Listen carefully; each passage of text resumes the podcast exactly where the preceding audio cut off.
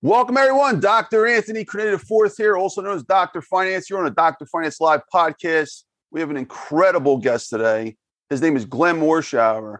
Folks, this guy is an actor. He's a he's a speaker. He's he's so many things. It's incredible. I mean, I would have to sit here for, for about an hour and just go over his accolades. Glenn is a, a Clubhouse friend um, as well. And uh, we're, we'll tell you some, some stories we had on Clubhouse. But first, let's introduce Glenn Morshower. Welcome, Glenn. How are you, sir? Well, good morning. I've got to be at your level of energy, Doctor Finance. I love it. You're like a fresh cup of coffee first thing in the morning. I'm good, buddy. I'm I'm good. I'm uh, I'm glad to be here. We have an uncharacteristic thick layer of ice outside, a really thick layer of ice. It's very cold here. Not to you. In uh, in your neck of the woods, I know you will. You know all about winters and cold, but uh we're not used to getting that down here in Dallas. And we have been holed up in our home for the last three days. It's not safe to drive, but today is the first day where it's beginning to melt. So after our interview, I'm going to see what life looks like outside again and go to the grocery store again and do, do activities. It'll be fun, but I'm glad to be here. Thank you, Glenn. Appreciate you. And, and just to give you a little heads up on the format here. Sorry, adjusted my camera. Um, the format, basically, we'll do a quick thirty-second snapshot if you want to tell us a little about yourself real briefly. Then we're going to get into your story. Sure. All right, so we'll spend some time with that. And then I got about twenty questions or so uh, that we'll go into. And actually, I just remembered, we were talking, folks, before we, we started the the, the uh, show. And um, I forgot to tell you, Glenn, I appreciate you. We, we jumped on a quick call during my uh, Clubhouse interview on Friday night. And uh, I just wanted to say, Uh, I apologize for being brief because I I was juggling all those. Well, you were in the middle of something, brother. It's okay. It's okay. okay. All right. Well, thank you, Glenn. So yeah, if you want to start out with like quick thirty seconds, uh, you know, snapshot, and then we'll get into the, we'll dive into the big story at that point. After that. Yeah, my name is Glenn, and I am a grateful member of the human race. I don't say that to be woo woo foo foo, new thought, new age. I say it because it's how I really feel. I. Of much greater importance than my acting career, which I've been blessed to be really successful in and at, but I am a grateful member of the human tribe, and I have a tremendous reverence for life itself. I'm in love with this assignment. I don't just see it as a gift. I see it as an assignment. There's work to be done. There is a saying that to whom much is given, much is expected, and I have been given plenty. And I'm not talking in terms of just abundance or physical things. Although I have all the things I want, I've been given a gift of awareness and um, and a really healthy heart and head and a heart and mind coherence that um, that makes life enjoyable and fun and interesting and multidimensional. And I'm happy to be here this morning to share some of that. Thank you, Glenn. Appreciate you, man. Honored to have you here, by the way. And glad folks, we were, we were joking earlier, but this this interview is like a, um, a, a case study on persistency. So so Glenn was actually, uh, he was my Clubhouse guest through Laura Langmeier. I think it was May or June twenty twenty-one. I can't believe we're in twenty twenty-three. And uh, just uh, Glenn has been coming on many stages, and I've been going to his room and following him around likewise. And finally, we got we got him here because I think, I don't know, Glenn, what was it? Was it persistency that got you got you here today, or, or was it something else? No, it, I, I mean, not to shoot that idea down. It was actually an admiration of you. Oh, thank you. I mean, for real, um, because I've had people that persist a lot, and it is an ongoing no. I never said no to you. I've always said we will do it, and it was a matter of having the right opportunity to do it. But um, someone can persist all they want. And if I don't have respect for them, the answer will be an ongoing no. But it will. And that won't ever change, no matter how many times they knock on my door. But listen, I think you are an incredible human being. I think you do a lot for people. I don't think you do. I know you do. And you do it a lot consistently, right? Which is more than just doing a lot. You consistently do a lot on Clubhouse. And you do it at no charge, right? You bring people together. You uh, you edify human beings. You lift them up. You draw attention to their life, their purpose, their value, their careers, their humanity. I mean, you're a you're a standout and stand up dude. And I think that you're the kind of person that the heavens smile upon. And I don't take statements that like that lightly. I feel like there is a there is a uh, consciousness in this world that is looking down. And I don't know if they refer to you as Doctor Finance from above. They might have a more personal uh, relationship with you by name, but I feel certain that life smiles upon you um, based on the way you show up in the world. That's the only reason I'm here. I'm certainly not here to promote anything. I don't need anything. I'm here because I admire what you do for others. And when you asked me to do your show, I was honored. So, uh, I mean, the fact that you were persistent is admirable, but you were going to have me do this with you at some point anyway, whether you were persistent or not. So uh, congratulations on your persistence, but I'm truly here because I admire you. Glenn, I, I want to, first of all, thank you. I felt that like that was uh I, that was a bonus today. I didn't expect that. Yeah, but it's the truth. It's not for these cameras. That's I'm saying it. And in fact, I almost wish the cameras were off to say that to you so that you would you would hear the purity of it. Um, that's not that's not for the benefit of others. But those who are watching this right now, if you listen to Doctor Finance at all on Clubhouse, this is what he does. He lifts people up all the time. And you're a damn good host. Thank you, Glenn. And and just just to to add why I wanted you as as a guest, Glenn, just that one night. Well, let's go back to the first night I met Glenn on Clubhouse. Um, we had a room. I think you were there. Maybe you were only supposed to be there two hours. I think you stayed like four or five. And yeah. The people, like very few stages do I feel that the uh, the guests really connected in the way that you did. I mean, we have great people come through the stage, but you you're something special about the way you speak. That I know people were just, there There was no squatting in that room. Everyone mm. had their attention on you the whole time because you were dropping so much wisdom. And folks, just this, I, I want to give you a little heads up because Glenn's a humble man. So I just want to tell you what he's done. He's appeared on over two hundred fifty films and television shows, two hundred fifty in a career spanning six decades. So he's a famous actor, but he's a famous speaker too. His first appearance was in the nineteen seventy-five feature film Drive-In.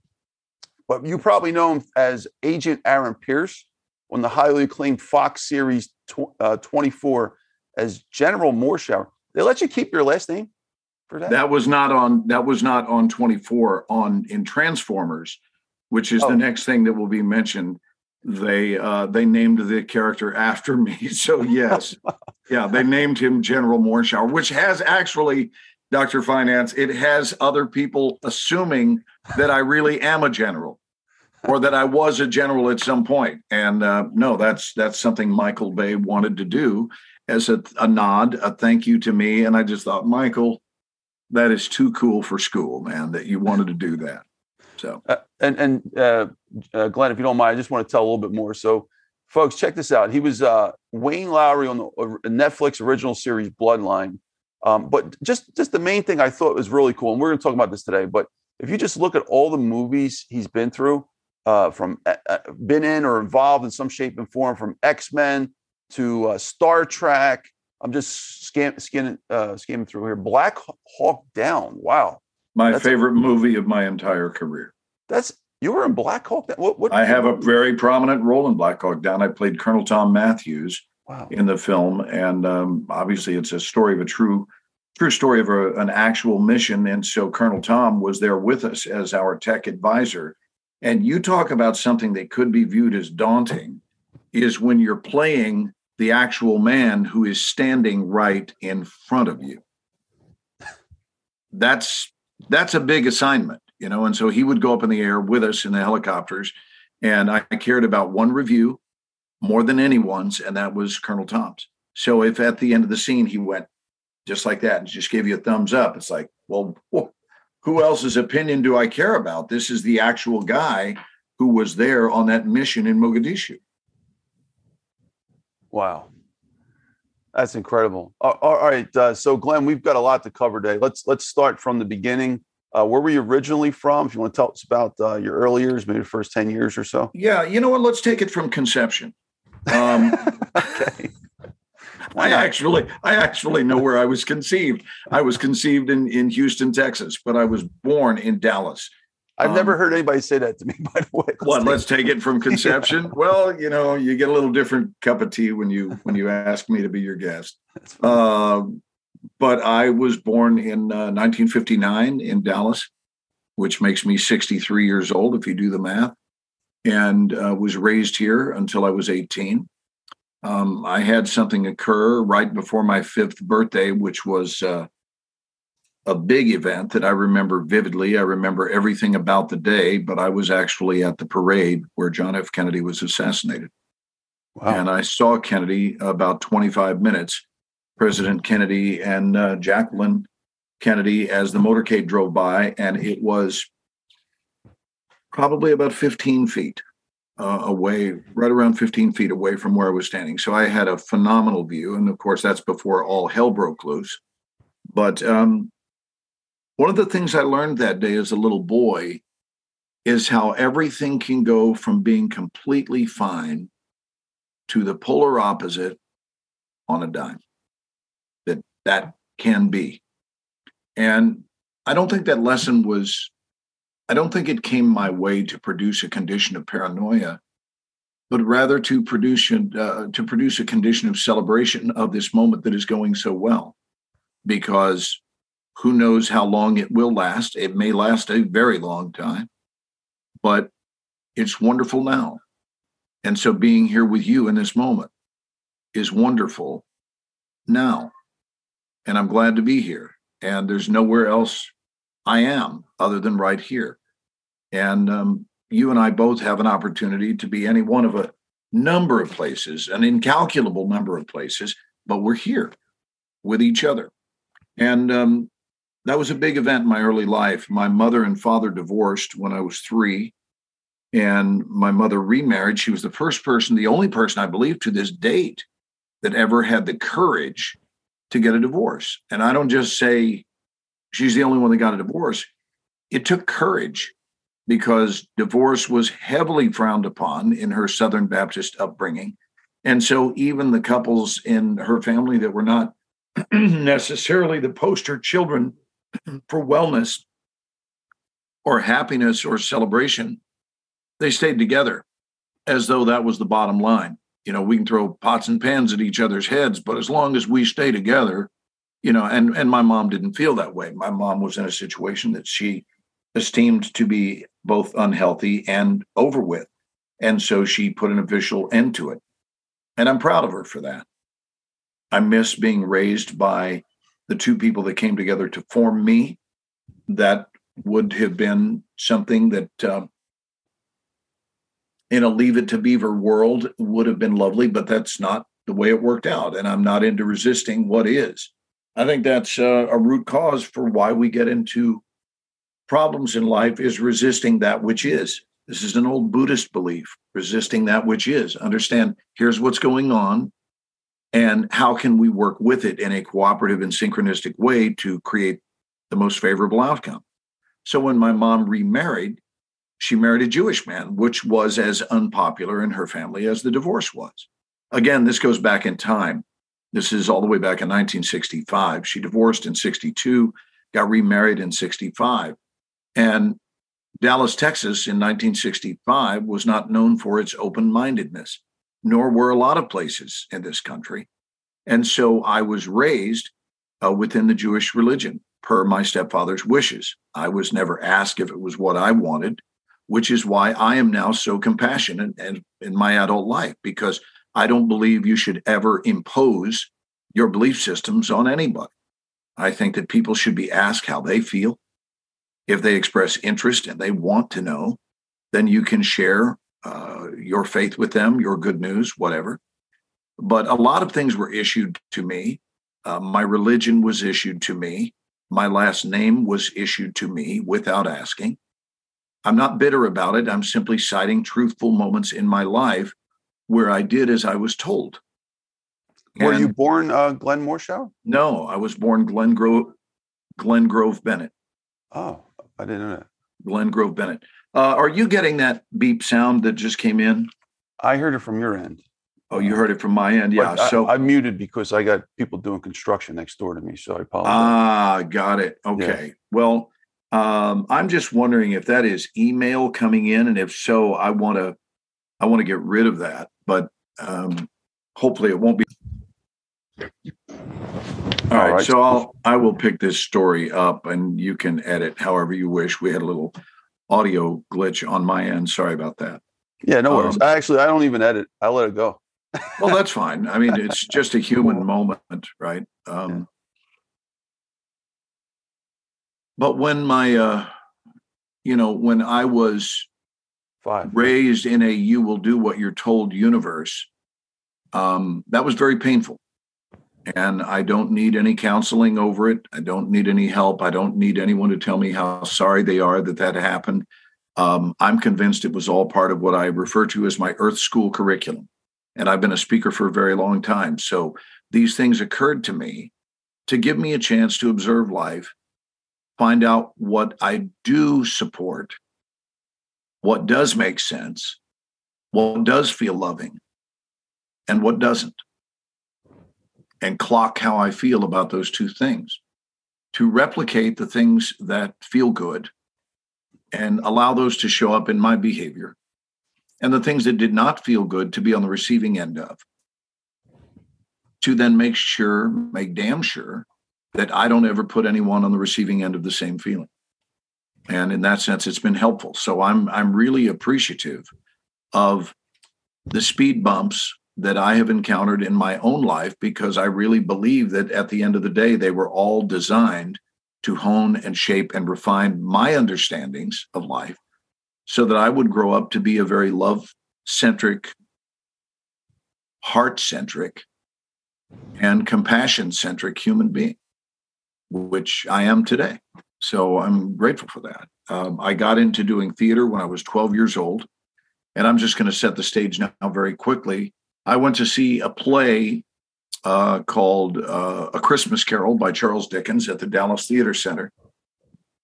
And uh, I was eleven, and my mom took me there along with my brother Brian to um, see some theater and to be uh, exposed to, I believe the term she used at that time was culture. we're gonna we're gonna get some culture today. That's great. There. We got two guys with two different accents here today. You know. Well, you know, that's just, just the way it, it was. And here's the deal. Here's the deal. About everybody in my family sounds just like this. Right. And they talk out of the side of their mouths. It's just, I mean, that's the deal here in Texas. And I don't sound uh, quite that way, you know, but, um, but anyway, we went to uh, the theater that day, and that day changed the entire trajectory of my life, which brings me to the next point is you can identify any moment at any time, anywhere as being a profound life-changing moment. And I'm not joking, Doctor Finance, when I say that that moment can occur in the most unusual place up to and including the toilet. I really mean that. You could be sitting on the toilet when an epiphany occurs to you and you chew on it for a moment in your mind and you realize I am a changed man as a result of the thought that just ran through me. And you get up and you're forever different. Maybe it happens in the shower. Maybe it happens in the form of a dream while you're asleep and you wake up restored, renewed, and optimistic with a brand new set of ideas and clarity. Um, life is an amazing mechanism. And so I went to this play, and when the curtain came up, shortly after the curtain uh, came up, there was a young lady, a girl, who I went to school with that was in the play. Her name was Debbie Siegel, and I had no idea she was in this play. Until Debbie walked out on stage, and I went, wow. And everyone on stage looked like they were having so much fun. They were having a better time, frankly, than I was in my life, and I wanted to be up there. That was my feeling. And so at the intermission, I went and tugged at my mom's uh, dress, and I said, um, "I said, what what could I do to um, to be a part of this? You know anything about it?" And and thankfully, I have a very supportive mom. Had one then and still have one today. She's still alive. She'll be eighty-five next month.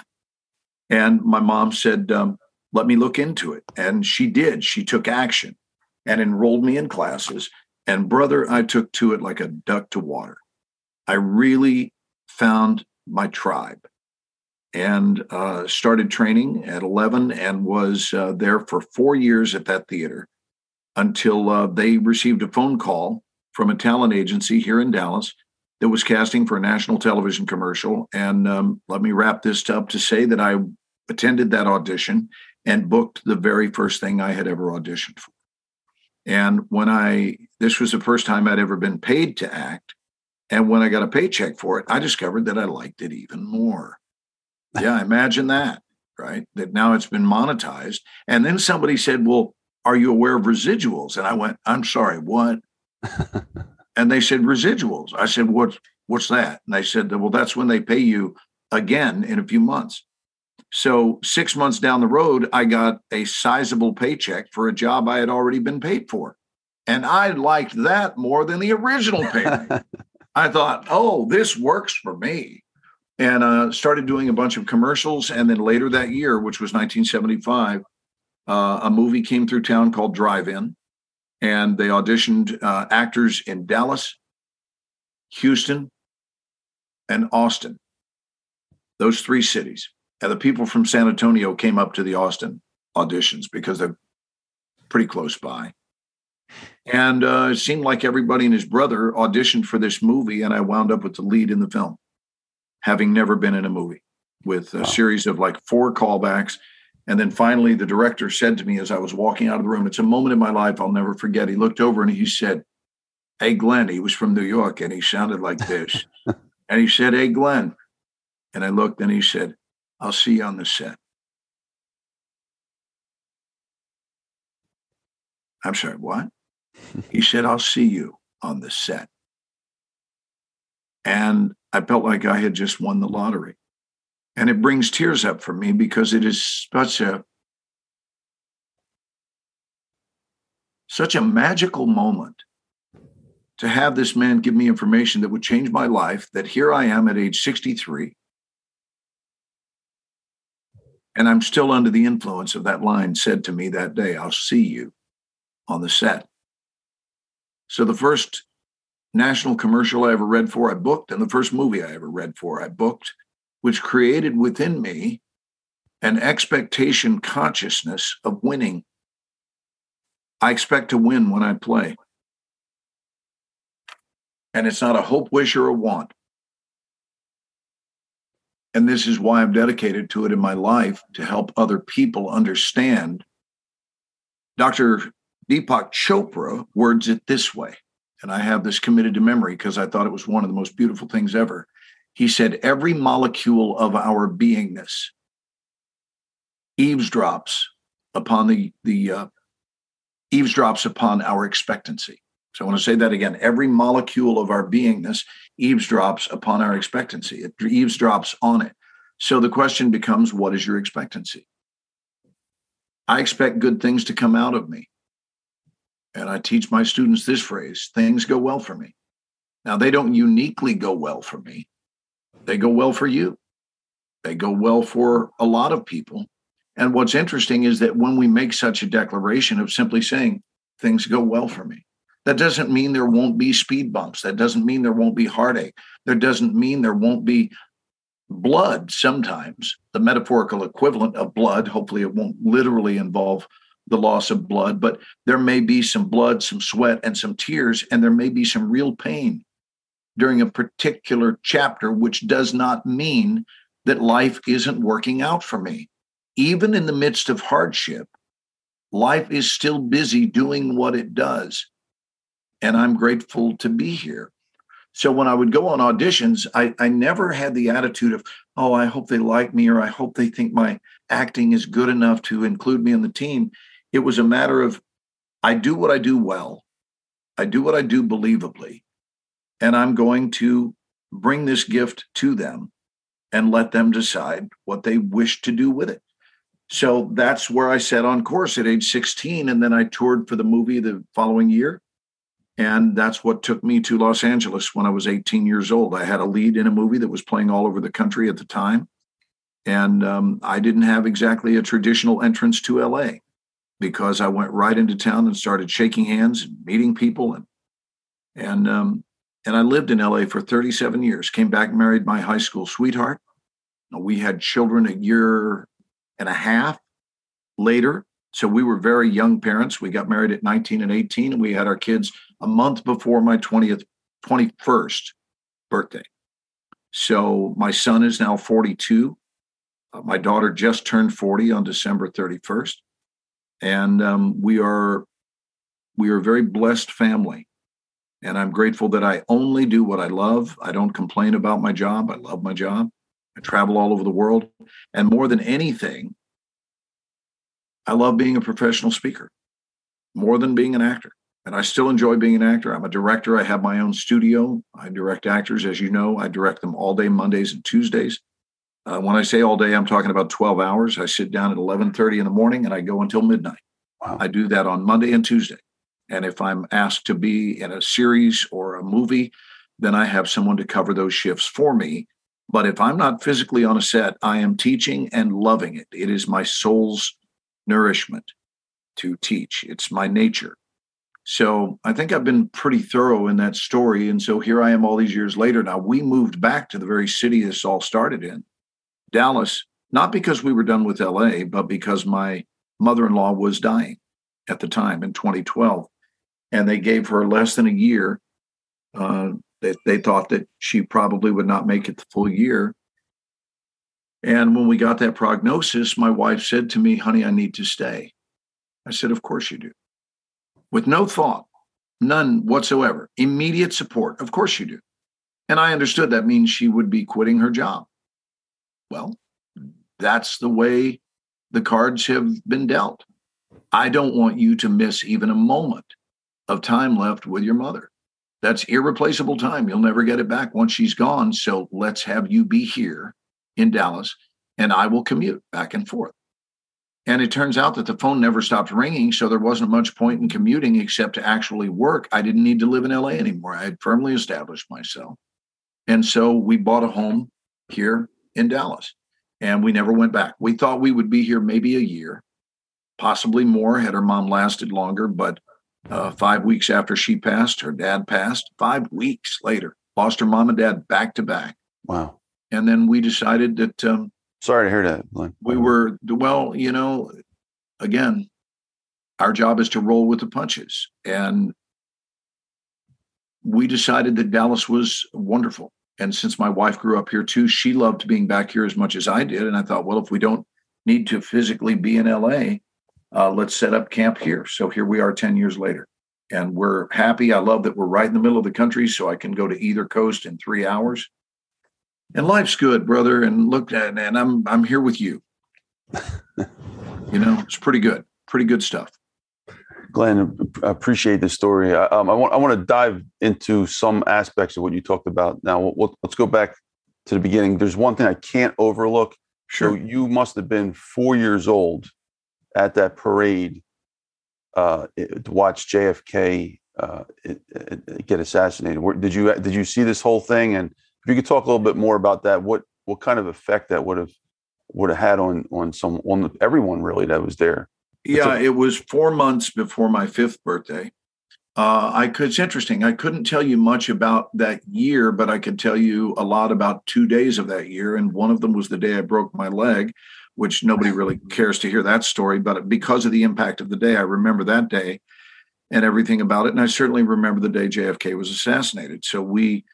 We got up early that morning. I was attending Shamrock Nursery School, and my entire nursery school walked down to an area of Dallas called Lee Park, which is on Turtle Creek Boulevard.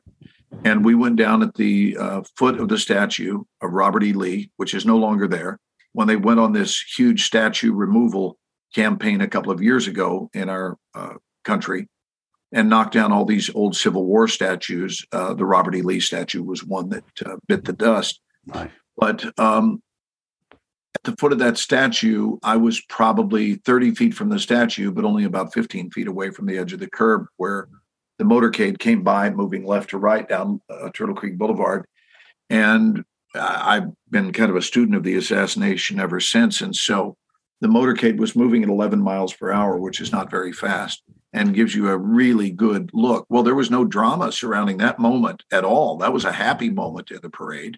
I remember looking at what Jackie was wearing and um, that beautiful pink outfit and the pillbox hat that she was wearing. And um, and the you know, President Kennedy wouldn't look at us, and he kept looking straight forward.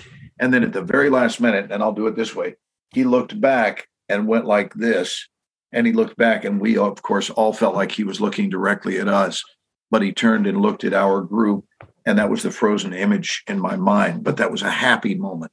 And then it was about thirty, twenty-five to thirty minutes later when all hell broke loose in downtown Dallas. And then parents came, uh, the mothers mostly, bawling. Everybody was crying because by that time he had been pronounced deceased, and everyone was picked up from the nursery school. And we all uh, unplugged the day very early, uh, and everybody went home uh, tremendously sad. I remember that uh, very well. And my father was uh, buddies with Jack Ruby.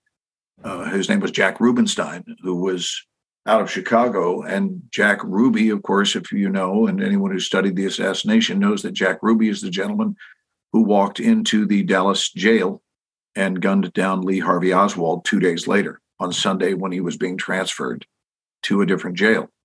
Uh, and he was able to do that because he ran a club in Dallas called the Carousel Club, and all the police knew him, and, and, and so they wouldn't think anything of it. They all were customers of his. He was well-respected in the community, but uh, it was it was a very sad day for our world, and especially for our nation and this city. And for years, Dallas was tarnished with the image of the assassination until, um, you know, until the Dallas Cowboys helped uh, put the city back on the map, as did, believe it or not, as shallow as this may seem, the series Dallas. The T V series Dallas on C B S made Dallas an okay place again, even a city worth celebrating. So between the Cowboys and the series and exposure to really good people, good Southern hospitality, I think it finally occurred to our world that the city of Dallas did not kill the president, but that uh, that was the decision of some people. It was not the city that did it, any more than things that happen in your city are, is the city itself responsible for. But sometimes, you know, people take actions and And the city is found guilty by association, or even the country is found guilty by association. And I certainly didn't get on this to talk uh, politics or anything. But yeah, it was a big day, a very, very big day in my life. And I've had a chance to do a movie about it, oh, wow. uh, which was called Parkland. Anyone who wants to look up that movie, um, I did that movie several years ago with Paul Giamatti. And it's interesting, it was filmed here, and Parkland is the name of the hospital where Kennedy was rushed to. Uh, where he was pronounced dead. And uh, it's a really well done movie that tells the story accurately. Glenn, did you did you actually watch him get shot? Or no, no, no, no, no. Right? No, as I said, it was twenty-five to thirty minutes yeah. later in the parade route. So yeah. no, thank God. Thank God I didn't see that. Okay. Yeah, because that would have been a totally different. Uh, oh, I mean, that, that just shows, yeah. though, like you remember all this and you didn't even see that. I mean, imagine like how many people were there and how many actually saw it. Those people will never forget this the rest of their life. They're changed forever. That's like, correct. The world always. If you talk like I even here in Philadelphia, I, I can talk to any. I can interview any one of my family above, you know, that was there, that was living in that time frame. They sure. can always tell me where they were that day. But imagine if, if someone's actually there. I mean, you got to witness history. It's well. What about all the people that were right there at nine eleven? Yeah. You know, I mean, it's it's huge and, and life-altering to have stood there and watched it with your own eyes and watched those buildings fall and hear the screams. And I mean, it would have been horrific. So much trauma, you know. And to that end, there is something to be said, and it's not a depressing thought. I think it's a, it's just a, a it's an area where, where we can grow our compassion, yeah. is that the number one thing that links us all together, you could say, well, it's love. That's, that's, that's true. But there are people who really don't know love. There are those. Do you have love in your life? No, they would give you that answer. But I will tell you, as a speaker, I've surveyed a number of audiences, And if you ask an audience, no matter how large the audience is, it can be fifty people, it can be five thousand people. You ask that audience, have you ever been in pain? Raise your hand if you've ever been in pain. Everybody in the audience raises their hand. Everybody. Whether it's physical pain or emotional pain. Pain is inherent with being human. So this is one of the reasons I'm really nice to people. Because you never know what they're dealing with. Mm. You don't know what's going on. Underneath their coat of armor, or their big smile, or their fancy title, or their big car, or their, their fat bank account, whatever. You never know what's lurking underneath that. So I think great life instruction is just be nice. Yeah. Um, so, Glenn, that's a great point. And and there's a lot of questions. The questions I have are going to touch on different parts of your sure. life. Um, we're going to go different directions. But one one thing that um, I want to talk about. Let's, let's move chronologically forward. So, did you have a lot of jobs in your in your teens, like any entrepreneur jobs, or you basically went straight to acting and that was it?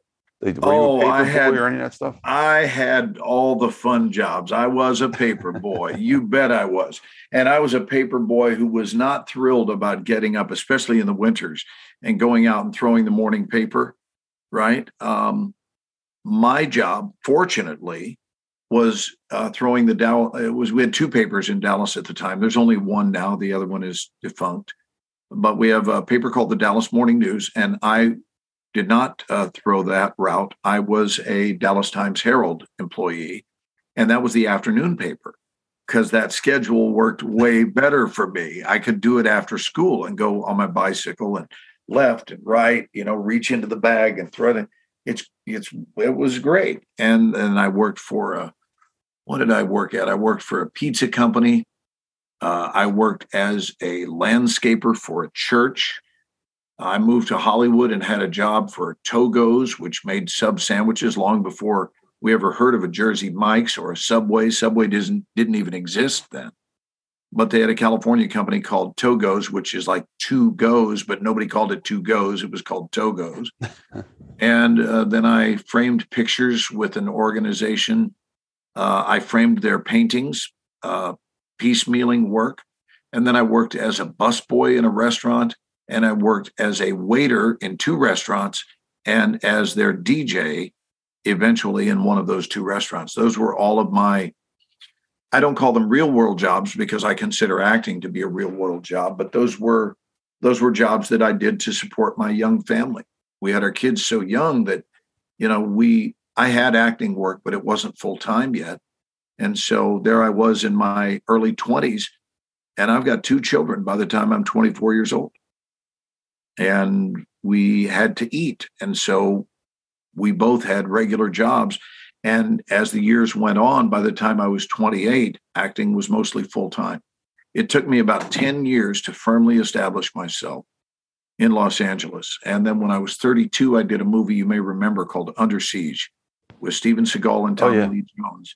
And that is the film that concretized my career. That film changed my life. And I haven't stopped working consistently since that film was released, which was in the fall of nineteen ninety-two. Why? So what, hap- what happened that, that that put you over? It was top? a very it was a very popular film, and it was a feature film that a lot of money was spent on. And of course, what happens if a film is popular? It doesn't matter that you did a movie; it really has everything to do with how well that film fared. Mm-hmm. So if the film fared well, that means a lot of people saw it. It generated a lot of box office. I made plenty of money on it, but that was not the big deal. The big deal was the loss of anonymity, which is your goal as an actor. Your goal is to lose your anonymity to where you walk down the street and people go, hey, man, Under Siege. I love that movie. You know, I really enjoyed what you did there. And that's once that starts happening, you really don't look back. If you're good and you're kind when you work on shows, people want to rehire you. So that I will forever be grateful to Steven Seagal and to Andrew Davis, excuse me, who directed that movie. And uh, because it did change my life. And of course, the ultimate slam dunk was uh, several years later. In fact, nine years later, in two thousand one, when I started doing the T V series twenty-four, because that was an iconic character who was highly principled, and people really appreciated um, that show. At for many people, that was their favorite show. And we had millions and millions of people that watched it every Monday night on Fox Television. So, uh, do you enjoy being famous? I mean, what are the pros and cons of it? Well, um, my level of fame is desirable. It's very desirable because it's non-intrusive, meaning I'm an old character actor fart, right? That's who I am. And excuse me, the media doesn't care about folks like me. So T M Z is not waiting on my doorstep to see what I'm wearing. Excuse me, I got to drink some water. I'm, oh, yeah, probably gonna, I'm probably going to be wearing jeans and a T-shirt. Yeah. Okay. So um, as I was saying, T M Z does not, they don't care about a sixty-three-year-old character actor. They don't, they don't care. Uh, I have been stopped by T M Z one time in my life. It was at Los Angeles International Airport. And I had just arrived from uh, Miami. I don't know how they get this information. I, I swear I don't, because I don't use a publicist. So what I suppose is that they have representatives all over the country. This is what I surmise. I have surmised that somebody in Miami made a phone call and said, hey, the dude from uh, from Bloodline just got on the plane. And they probably didn't even know my name. They probably said the dude from Bloodline, the drug lord, because I played the drug lord in the show. The drug lord from Bloodline just got on a flight to Los Angeles. He'll be there at such and such a time. It's the only thing that makes sense, because as soon as I landed, they were there to greet me and wanted to know all about Bloodline and, and uh, did I live in L A and how long was I there for? And did you just get finished filming? And what was that like? And Andy Garcia was on the same flight. Wow. Uh, and so they had two teams, one that was interviewing Andy and the other team that was interviewing me there at the luggage rack. And I I don't get it. I mean, I don't get what the fascination is, but um, the character actors fly just underneath the radar. And so we work all the time and people come up and fifty percent of the time they know your name. Usually, um, probably ninety-nine percent of the time, they are very nice. And they just come up and say, I just really wanted to tell you how much my wife and I loved watching twenty-four. Or, and and sometimes it can be years later. I mean, we finished filming twenty-four in two thousand nine. And they're walking up and going, I want to tell you that was my all-time favorite show. And I hear that several times a week still today. So it's long-lasting. And courtesy of reruns, uh, people are less likely to forget about you because they may have just seen your show last week, even though it's been off the air for a long time. So a character actor's life is a really good life. And uh, I don't have the magazine covers. I don't have the talk shows. I don't have the headache of, uh, of fame. What I have are nice people that come up to me and say, I really appreciate your work. Now, if you, if you reach the level of like The Rock, would you be comfortable with that kind of fame? I'll answer that when I get there. But I see that as highly unlikely, right? Because I've I've kind of achieved the things I wanted to achieve already. And I'm still working consistently. Last year was the best year I've ever had, including all the years I was on twenty-four. Last year, I was doing three different leads in television series, all at the same time. The greatest year of my life, professionally speaking. It was incredible. So, um but I'm sure Dwayne The Rock Johnson is doing his thing and enjoying his life. I enjoy my life, and I find myself not wanting for anything. I don't define myself by the watch I wear. I don't need to own a plane or a helicopter to be of significance. And people who have their own plane or helicopter, God bless them. That's great. If it's important to them, it's not important to me. Uh, what is important to me is my relationship. What is important to me is my love of life. What is important to me are my kids, my mom, and certainly my friends, and my school. My school means everything to me, Doctor Finance. My acting school is my soul's work. Is that in Dallas? It is. Well, now it. We don't really say it's in Dallas. I teach it from here. I teach it from this very spot. This wow. is what my weekly backdrop looks like. But uh, it's online now. And when we started, it was in person. And then COVID came along and sort of turned our world upside down. And because of COVID, we had to shut down our business. And I didn't want to lose the school, so I started coaching online. And now it's so successful because we don't have any restrictions, geographically speaking. So um, we're really elated. I mean, it's one of those weird blessings that came about as a result of COVID, because I can assure you I would never become an online coach. But life said, yeah, you will. Yeah, you will. This is what's going to happen because you're going to lose your building. And now we have people from seven foreign countries and people from all over the United States. We're the most successful we've ever been. And um, it's it's really terrific to be able to teach online. I love it. I would prefer to teach online versus live. So, Glenn, I don't know if you know much about me, but I, how much you know about me, but uh, I was an online professor. So most people know me as a university professor, but I was a professor on, for ten years, but I was an online professor. So oh, wow. And so this is all obviously pre-COVID. two thousand eight, when everybody, did, they looked at me like, wouldn't you be bored by yourself teaching? Like, what? They looked down on me for doing that because no one did that. And they're like, yeah. Why would you want to stay by yourself? I'm like, look, it's okay. I, you know, I can raise my family and I have all this time for myself. And so now, now look how the world changed in just what, fifteen years. And like, you know, so yeah, I, you I, were ahead of your time, brother. And before that was distance learning. So a lot of my degrees and certifications I got from, uh, they called it distance learning, where the books would come in the mail. Like my master's degree, I actually earned it through American College. They they sent me the books. This was one of the oldest distance learning um, schools in the country. They would send me the books. I would go out to an exam place, take the exam, come back, clock it in. That's how I got my master's degree. Right. Nice. P H D. Now, all of a sudden, online schools come around and, and I got my degree from Walden, an online school. And then I started thinking, hey, I'm already been doing this really for ten years in the background. Uh, why don't I just teach from there?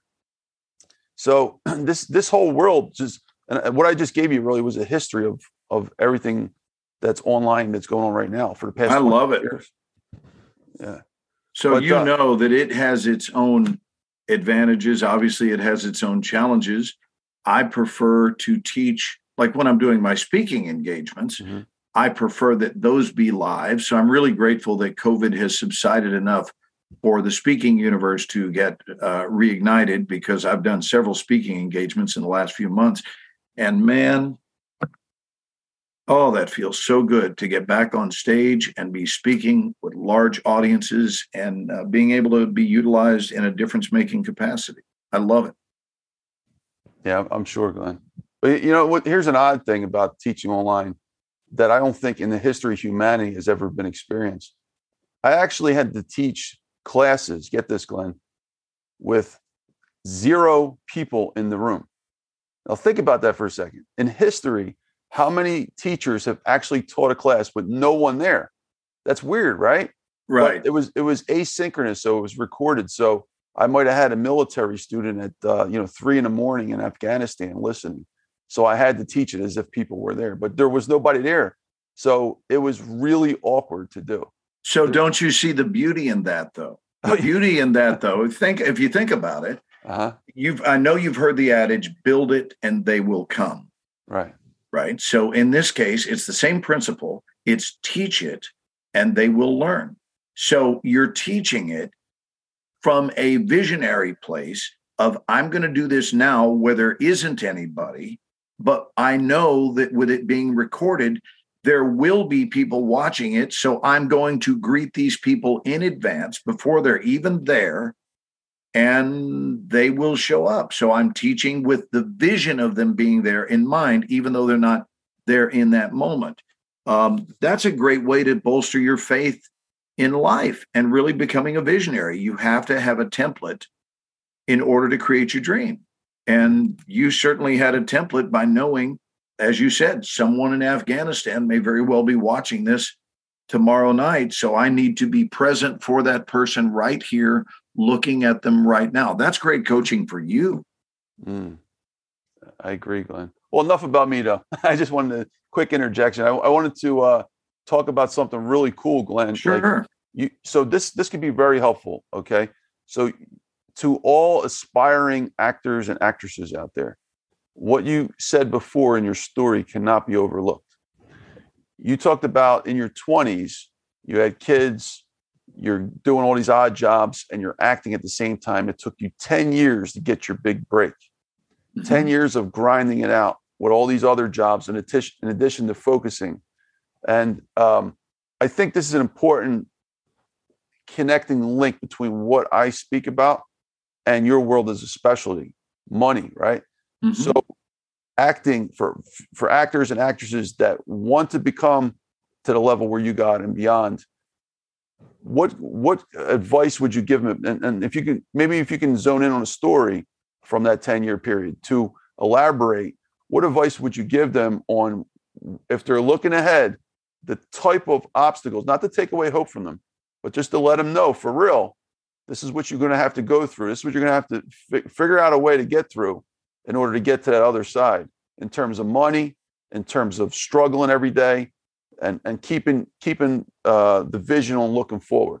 Like, any thoughts about that relating to? Oh, ab- absolutely. And and please understand that we are so deep in my comfort zone right now with all of this. I talk about it with the greatest of ease because, frankly, I've done it a bunch for a long time. I've been talking about these very things. So when when you use the expression ten years to make it, I want you to realize, certainly it's important for everyone to understand, that this was not without what I refer to as morsels of encouragement.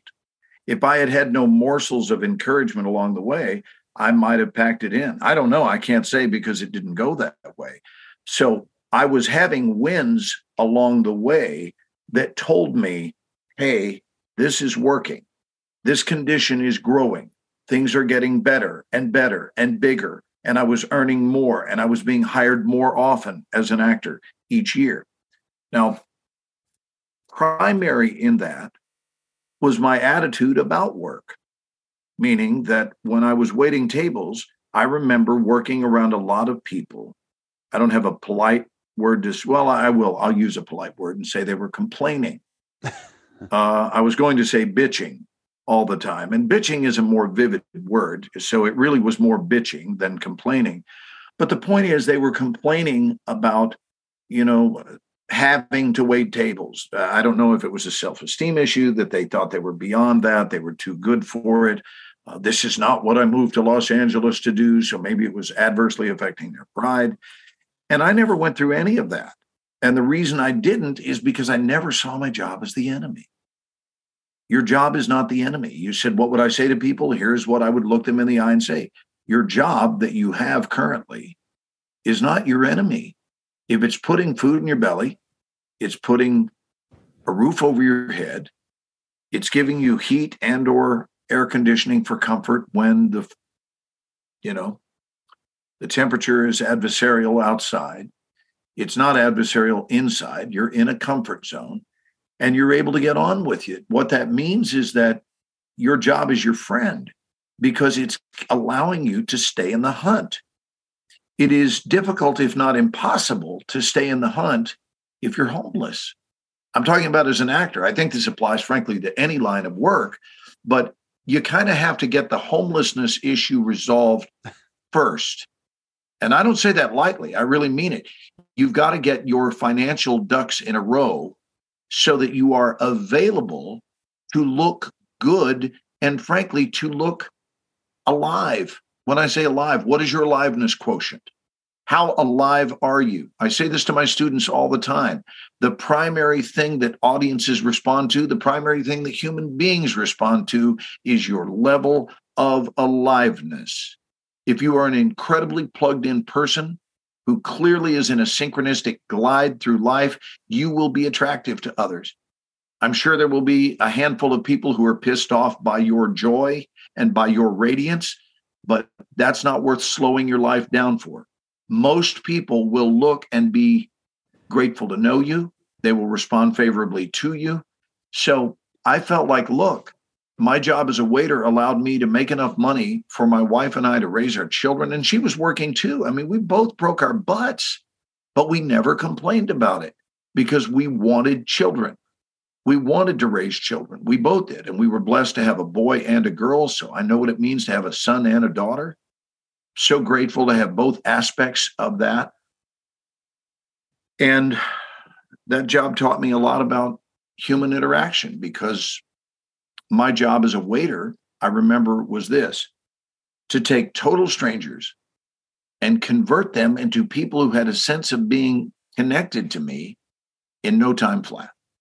In the course of the time that they're with me, which was usually about an hour and a half, in an hour and a half, I'm going to take you from being a total stranger to someone who feels like I'm family.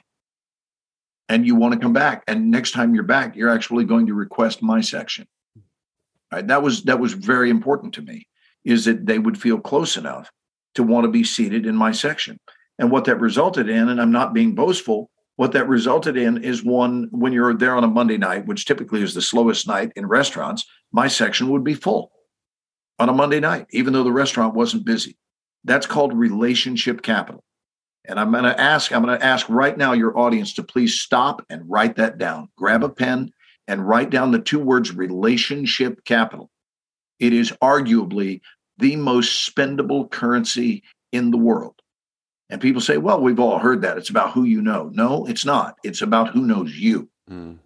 It's not who you know. It's who knows you and, and this is a pretty big and, and who respects you. That's right. So I know you and I respect you. That's why I'm here, because of that relationship capital.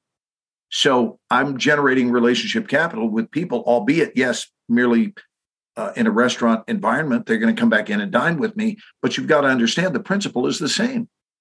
So when you're out in the casting universe as an actor, if you think about it, my job is to walk into a room and meet a casting director, and in no time flat, here we go again, in no time flat, convert them from someone who is a stranger to being someone who has a sense of kinship with me, someone who feels like I'm family, someone who feels like they can trust to call me in the event of a last minute casting, and, and I would be a really good choice for their movie or for their T V series. So I discovered that they were amazingly similar, and, and was able to stay in it for that reason. So you've got to do things that create a sense of encouragement. And, and when we say yes to the yearnings of our soul, I consider that to be healthy prioritization. And I got to tell you, your soul will thank you. I'm going to now act out the role of the soul. The soul looks up and goes, hey, thanks. I'm, I really mean this. The soul looks up and goes, thank you for, for valuing me. Thank you for showing me respect. Thank you for knowing that I exist. Thank you for knowing that I have your best interest in mind. Most souls get ignored, and you have not ignored me. Thank you. That's a beautiful time in a human's life, when they really prioritize their soul and they allow that soul to lead the way over all else. Glenn, uh, that was beautiful, by the way. That's why I like you, Glenn. You say things very good, great. You have great ways of putting things that are Thank you, so buddy. unique. Like, most people wouldn't talk like that, but it's so powerful, it's, and it's right. Glenn, I, I want to just real quick um, interject. Well, if you want, listen, you know, I can do, I can do this the whole time too. You know, we could just do a lot of nonsense and play around. You actually did it really well, Glenn. So Brad, Brad Lee we, uh, was on um, the podcast and, and the show. And one of the things he said that resonated with me, because I interviewed a lot of big uh, sales guys like Jeffrey Gitmer. And, and uh, I know Jeffrey very well. Jeffrey and I are friends.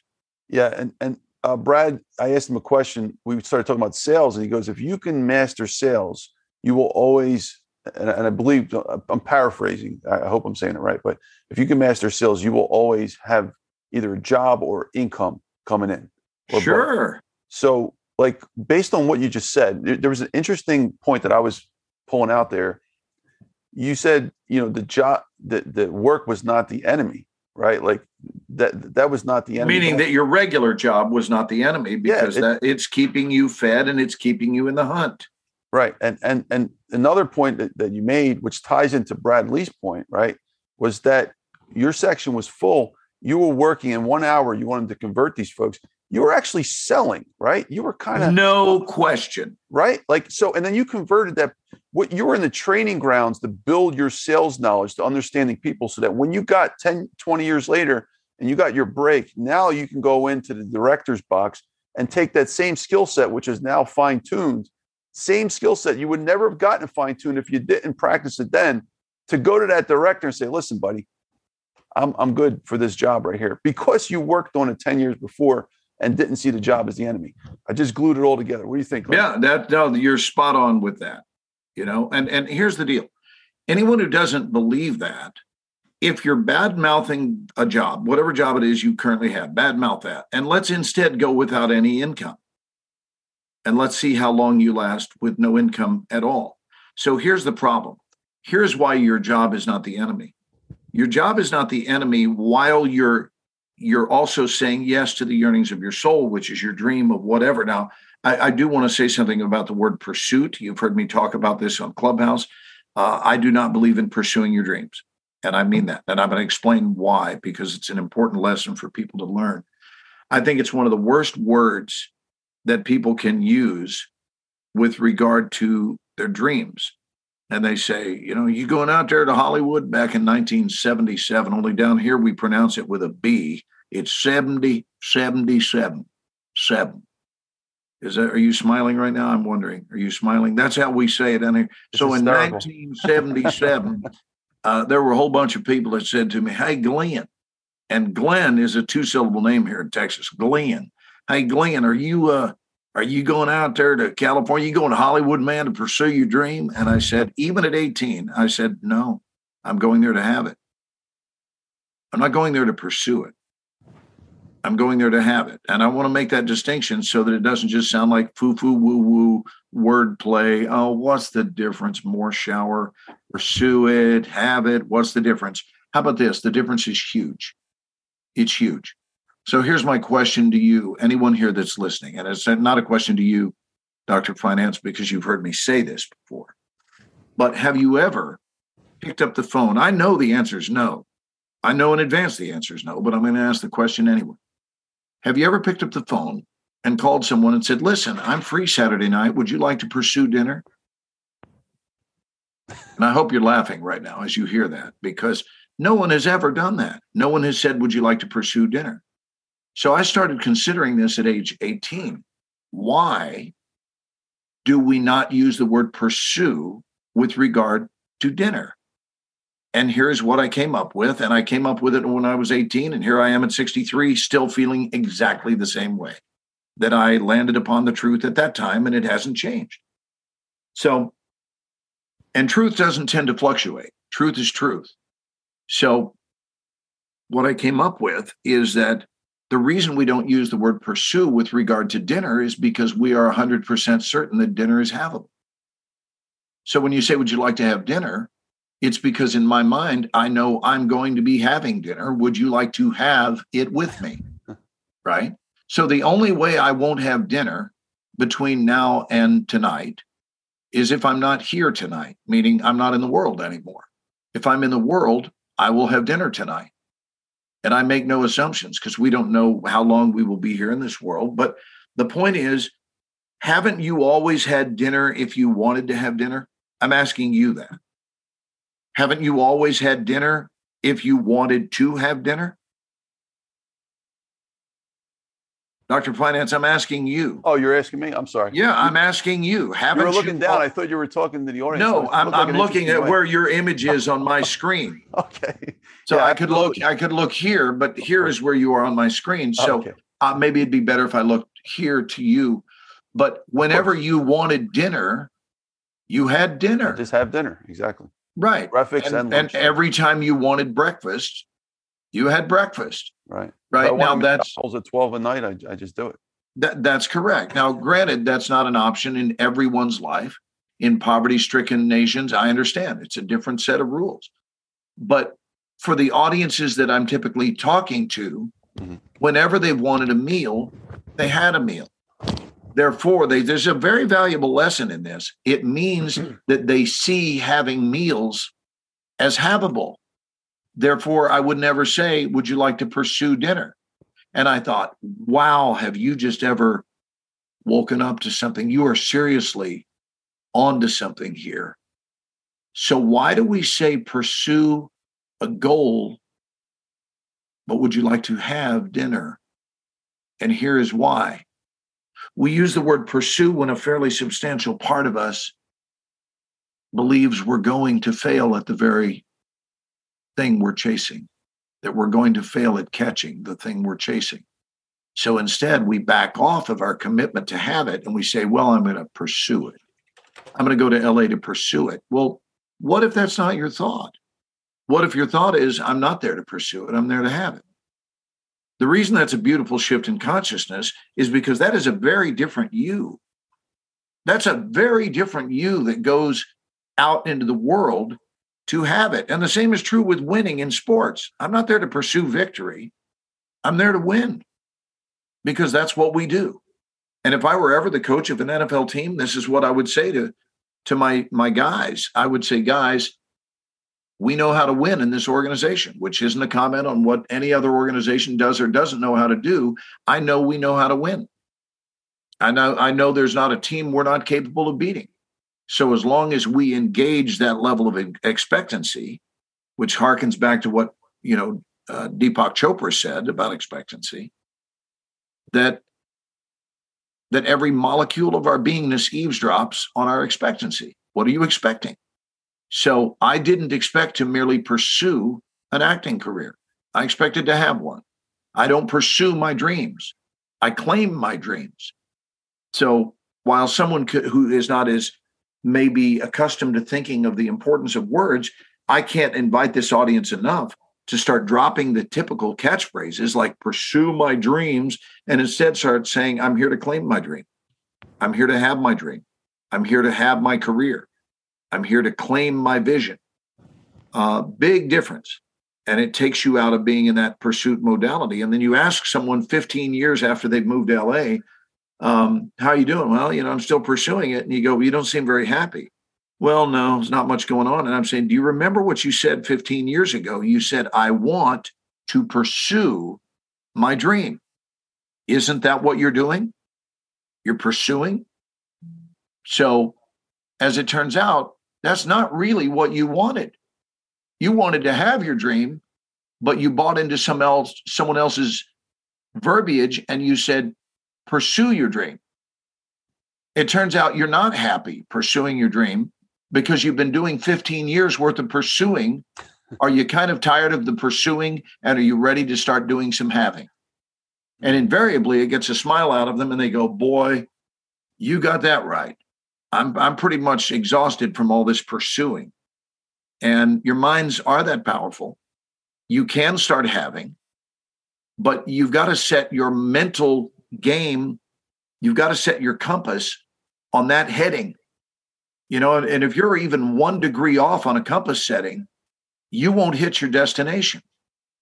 Compass settings are exact. When you get into the cockpit of a plane, they set that compass for Philadelphia from D F W, where I live. And if they set it one degree off, we don't wind up in Philadelphia. Plain and simple. And I the same is true with, yeah, well, same is true with, with your intended trajectory with your mind. You've got to get real, real clear. And when I got on the plane, I don't go to the pilots if the doors open and go, gentlemen, are we pursuing Philadelphia today? I know you laugh, but the truth is it's an absurd concept. And you know what? If they said, yes, we'll be pursuing that, I would get off the plane. I don't want a pilot who talks about what we would pursue. I want a pilot who says, yes, we're going to Philadelphia this morning. Glenn, uh, can you give an example just briefly uh, of what, when could you possibly use pursuit? And I, I, while you were talking, I actually looked up the definition on um, uh, what Merriam-Webster, it says. Well, why don't we start there? Tell us what it says. Yeah, it's it's it's like one of those words that are just so ambiguous. It gives you like five different definitions, but I think the best one that goes along we're talking about says to proceed along, right? So uh, another one is to follow in order to overtake, capture, kill, or defeat, and another one is to find or employ. Oh, measures. That's harsh. Yeah, that is harsh. Like, what, the, what does that got to do with anything? Wow. Yeah. Oh, here's one, to find or employ measures to obtain or accomplish. So we're finding these measures. Well, why don't, going back to what you're saying. I like, guess that's that's more palatable for me. I, I can I can work with that definition. Yeah, I but, think but I think that's that that works. The way people use it, you're right. The way people they don't doesn't use it in accordance with that definition. They're using it like um, one day I'll do it, but there's no right. It's a, it's a form of yeah. filing a disclaimer. It's like, right. I'm not all in. It's like the person who sits by the edge of the pool, dips their toe in the water and calls it swimming. Yeah. You know, I just went for a swim today. All right. Thank, thank you, Glenn. This has been a great, uh, great conversation so far. We're going to get into the questions, but you want to wrap up your story maybe next few minutes? Anything that else was like that? No, that was that was really the entirety of it. Is I want to encourage people to think in terms of this phrase: I'm here to claim my dream. All right, I'm not here to pursue it. I'm here to claim it, or I'm here to have it.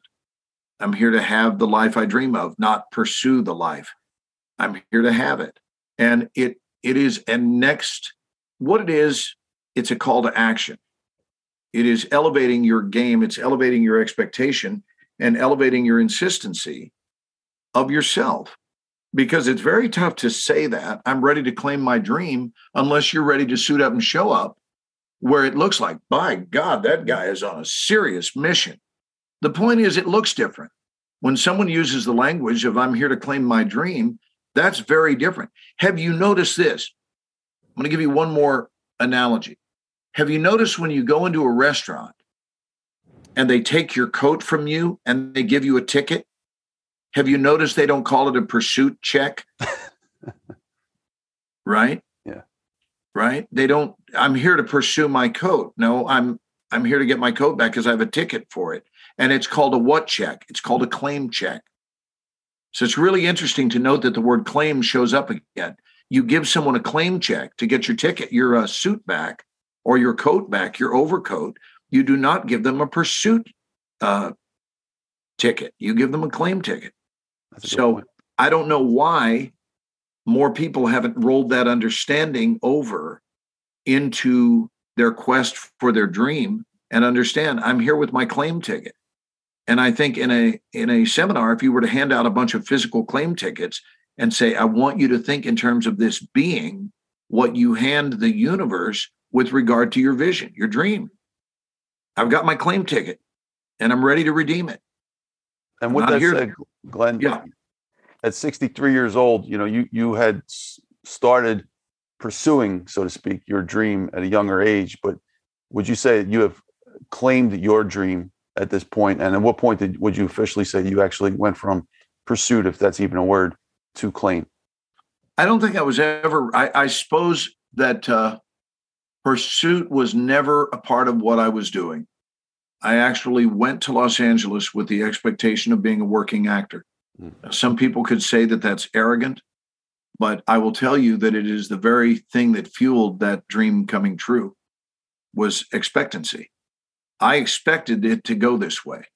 It wasn't hope, wish, and want. I did not expect to go to L A, give it a shot for ten years, and then come back to Dallas and take over my father's handbag business. That was not the vision. The vision was, I'm going to L A and I'm going to do this. This is what I'm doing. And I never cared about becoming wealthy at it. I cared about doing it. So come hell or high water, no matter what the stakes are, this is what I'm here to do. How many of you are at that level of clarity? This is what I'm here to do. How many of you are that way in your marriages? This is what we're doing. I'm here. Are you? What I'm made here. You want to be an actor at, at such a young age, though? What was what was really pushing you that way? And it's funny because uh, you, you became a speaker, and we'll talk about this. And I got a real good question for you later. Yeah. But you know, why an actor first? And why was that such a dream of yours? Well, keep in mind, I didn't know that I was going to become a speaker, so it wasn't about an actor first. It was really, as an actor, was the only thing. Yeah, that's that's all I wanted, was to do that. And it's because early on I took to it like a duck to water. And I realized that what I was doing up here on stage, now this is before it ever turned into film and T V, I realized that what I was doing on stage was having a tremendous effect on the people that were there in the audience. Tremendous effect. I heard laughter when we were doing comedies. I also saw tears when we were doing dramas. And I thought, wow, that's that's really powerful. And it's a hell of a responsibility. It's a beautiful responsibility, but it's a hell of a responsibility that you can determine largely the experience someone is having when they listen to you. that you can facilitate. You're not making anyone feel something, but you are facilitating that to feel joy, to feel hopeful, to feel encouraged, to feel alive, to feel filled with love, to feel compassionate, to feel reflective, to feel connected. And all of those, you've been a facilitator of that. Look, you facilitate every Friday. The truth is you facilitate every day of your life, but I get to hear you facilitating every Friday. And it's one of the things you do best. So I found that to be uh, highly attractive, that I could be assisting someone in the facilitation of experiencing a feeling. You know, with regard to feelings, brother, a lot of people are seriously blocked. And I mean, seriously blocked, unable to say things like, I love you. Yeah. Like that's a big deal for some people. I, I can look right into the camera and say, I love you with the greatest of ease. That doesn't make me special. What it does make me is free. I'm free. Thank you, God, that I am free to be able to say, I love you. Or how about this one? I screwed up and I'm sorry. I would like the opportunity to give you a better version of me, because as it turns out, the way I behaved a week ago, not my best version of me, and I humbly apologize. That apology also comes with ease because I'm free. Mm. I'm not hung up about those kinds of things. Um, and being an actor is what gave me that freedom to realize I'm always at choice and I can choose where I want to be emotionally.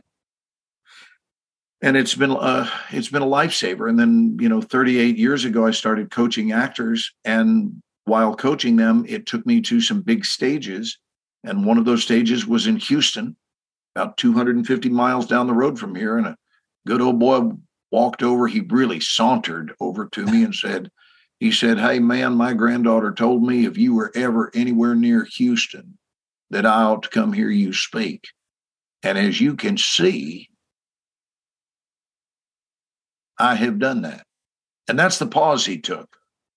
He said, if, as you can see, I have done that. And I said, that's the longest pause I've ever seen anybody make in my life. He said, well, sorry about that. He said, but, uh, you know, When I when I came here tonight, I wondered why my granddaughter had asked me to come here, because I'm not an actor, but uh, she wanted me to hear you speak. And son, I got to tell you, you were not on that stage tonight talking about acting at all. You were talking primarily about love, about loyalty and purpose. You were talking about backbone. You were talking about strategy. You talked about having fun more than anyone I've ever heard in my life. And I wondering, and he opened his jacket and he said, I'm wondering if you might want to come speak to my people at Exxon. And that moment was the birth of me being a speaker in corporate America. Wow. And everything changed, again, on a dime, because I was out there in life doing what I love, and somebody saw it and appreciated it. And I said, well, the answer is yes, but tell me, how would you like me to modify that talk? He said, I don't want you to change anything. You do what you did on that stage tonight, and they're going to scoop your butt up like good ice cream. That's what he told me. They're going to scoop your butt up like good ice cream. So uh, now I'm represented by a speaker bureau, and I'm very happy about that. And I speak to Fortune five hundred companies a lot, and I'm always speaking on the subject of love and aliveness. So I'm grateful for that. That's incredible, Glenn. I, I just want to, um, before I get into the question, one last point I want to add to that.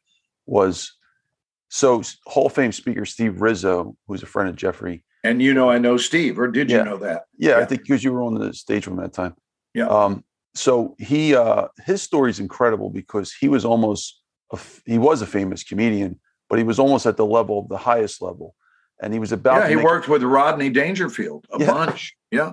Yeah. I mean, he had Eddie Murphy uh, opening up for him. I mean, people like that. So he, he switched into speaking because he had this epiphany at the last moment and got on a plane and went back, and they thought he was crazy because he realized kind of what you were saying. It's like he saw the effect he was having on people, mm-hmm. but he, to paraphrase his words, he knew it was only temporary.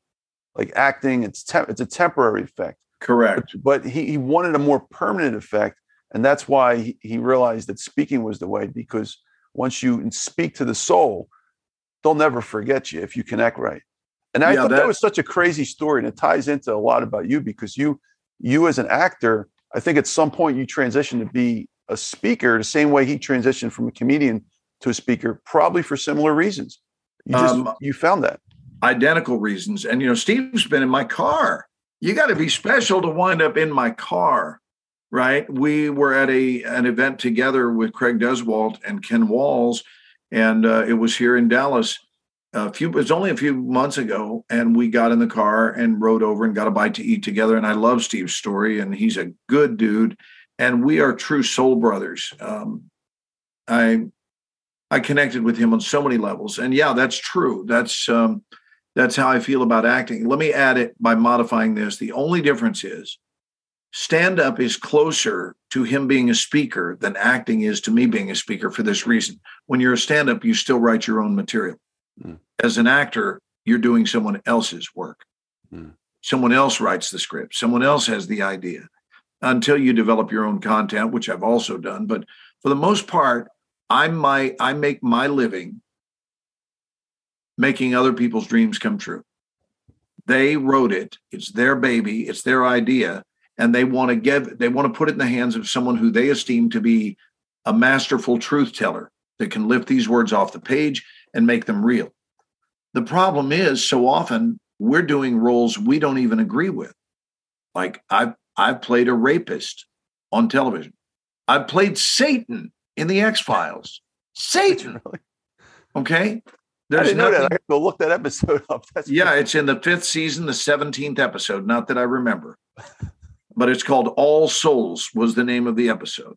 Wow. And, and so I don't consider there to be anything satanic about my actual life, the way I live it, but I was taking their script and bringing life to it. So we're all running out of time. You know this to be true, and that's not a bad thing. It's just a true thing.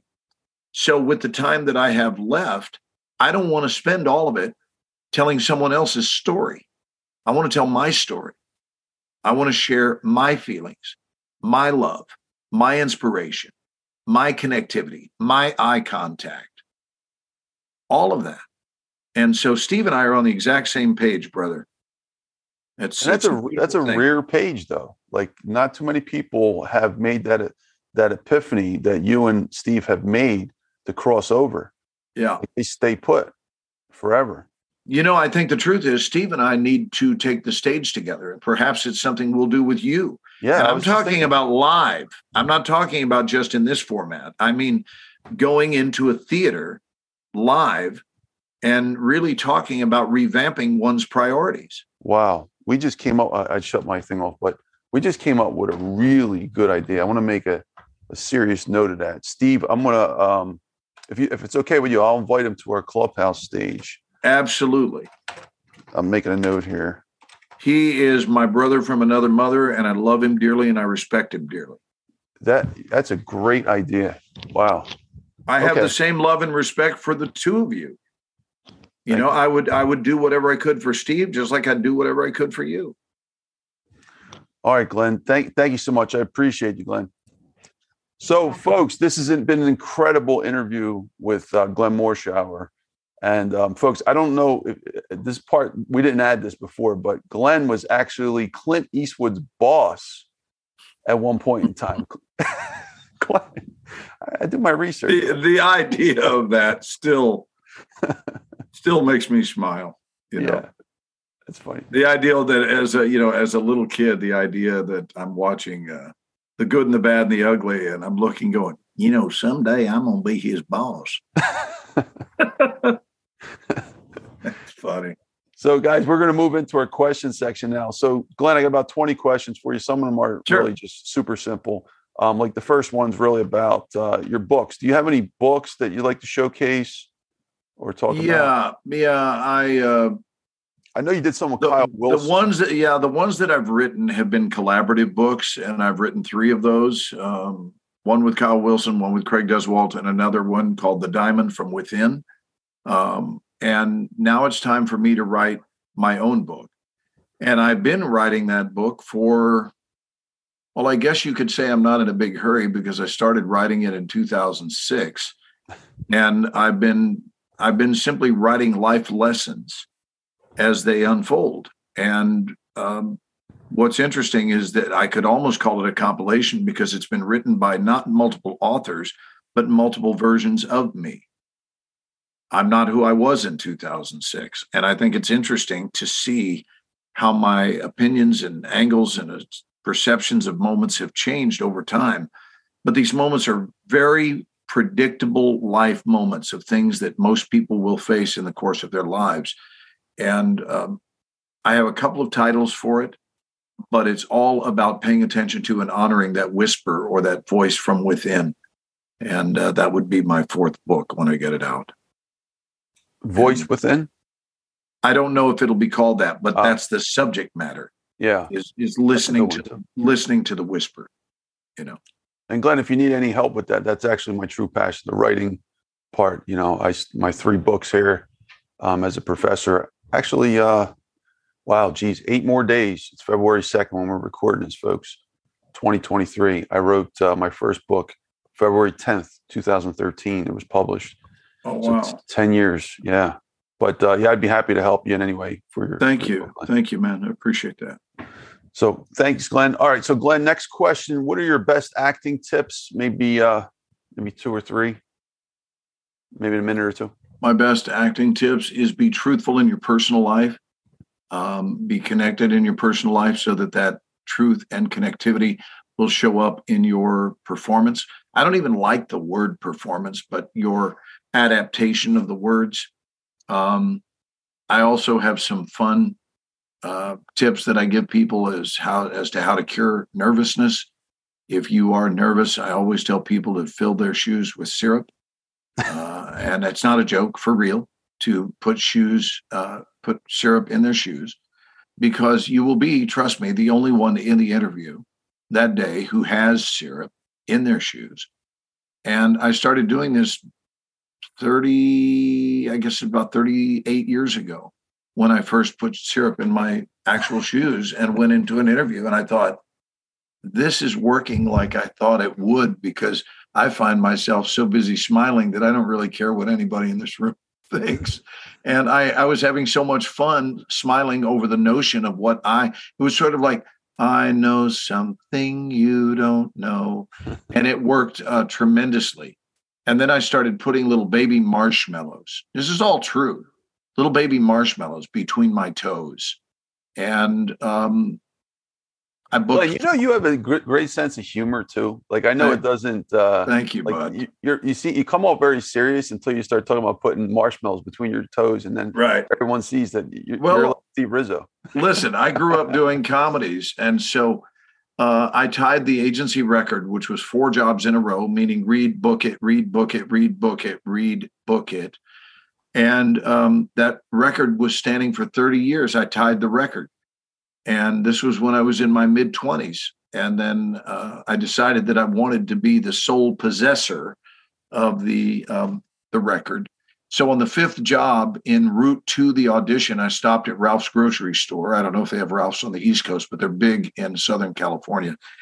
And I went inside and started shopping for what I could do differently other than syrup and uh, marshmallows and honey and even Canadian bacon in my socks, which I did at one point. And I came up with the idea of purchasing some Oscar Mayer bologna. And let me let me tell you what I did with it. Bologna, for whatever reason, someone decided, the bologna authorities of America decided that bologna should not be presented in a square shape. Isn't it interesting that ham and turkey will be in a square, but bologna needs to be round? Who makes these decisions? I don't know. Is there a bologna committee? But I've never seen in my entire life a square, a square of bologna. And that's so, a bunch of baloney. Yes. Well done. well done. So um, I discovered that when I took the baloney and folded it in half, that it fit perfectly directly between my butt cheeks. And I'm not kidding. And I walked into an audition with, unbeknownst to everybody there, I didn't walk in and go, listen, before we begin, uh, I'd like to announce to everyone here at C B S that I have bologna between my butt cheeks right now. And then just sit and look at everybody. No, of course not. So I did it covertly. Nobody knew, but it had me smiling at such a level of radiance that I wound up booking job five, six, seven, eight, and nine. Nine in a row. And that record hasn't even been touched. Nowhere near it. All these years later.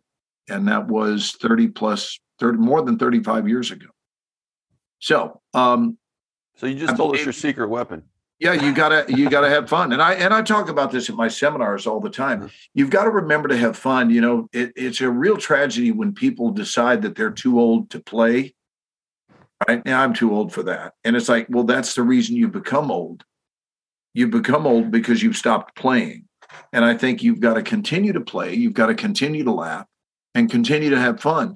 And when you're doing that, and and one other great tip: nerves are not your enemy. Just like I said, you know, Doctor Finance, I said, your job is not your enemy.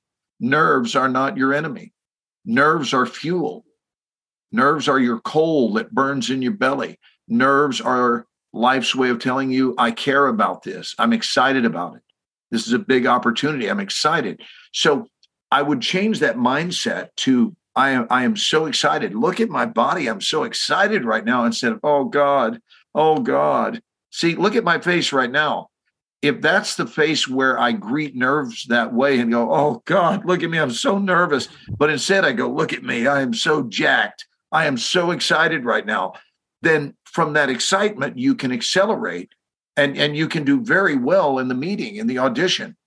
But if you're, if you've decided that nerves are your enemy, then now you are subject to collapse and you're working very hard to not let everyone see how nervous you are. Think of it as excitement. You'll be fine. The same is true when you speak to large audiences. You're not nervous about speaking. You're excited about it. And you tap into that. You get on stage. I tell you what, I would, I would wonder about me if I didn't get excited. I would think something was wrong. So I'm excited before I take the stage all the time. It's a beautiful thing.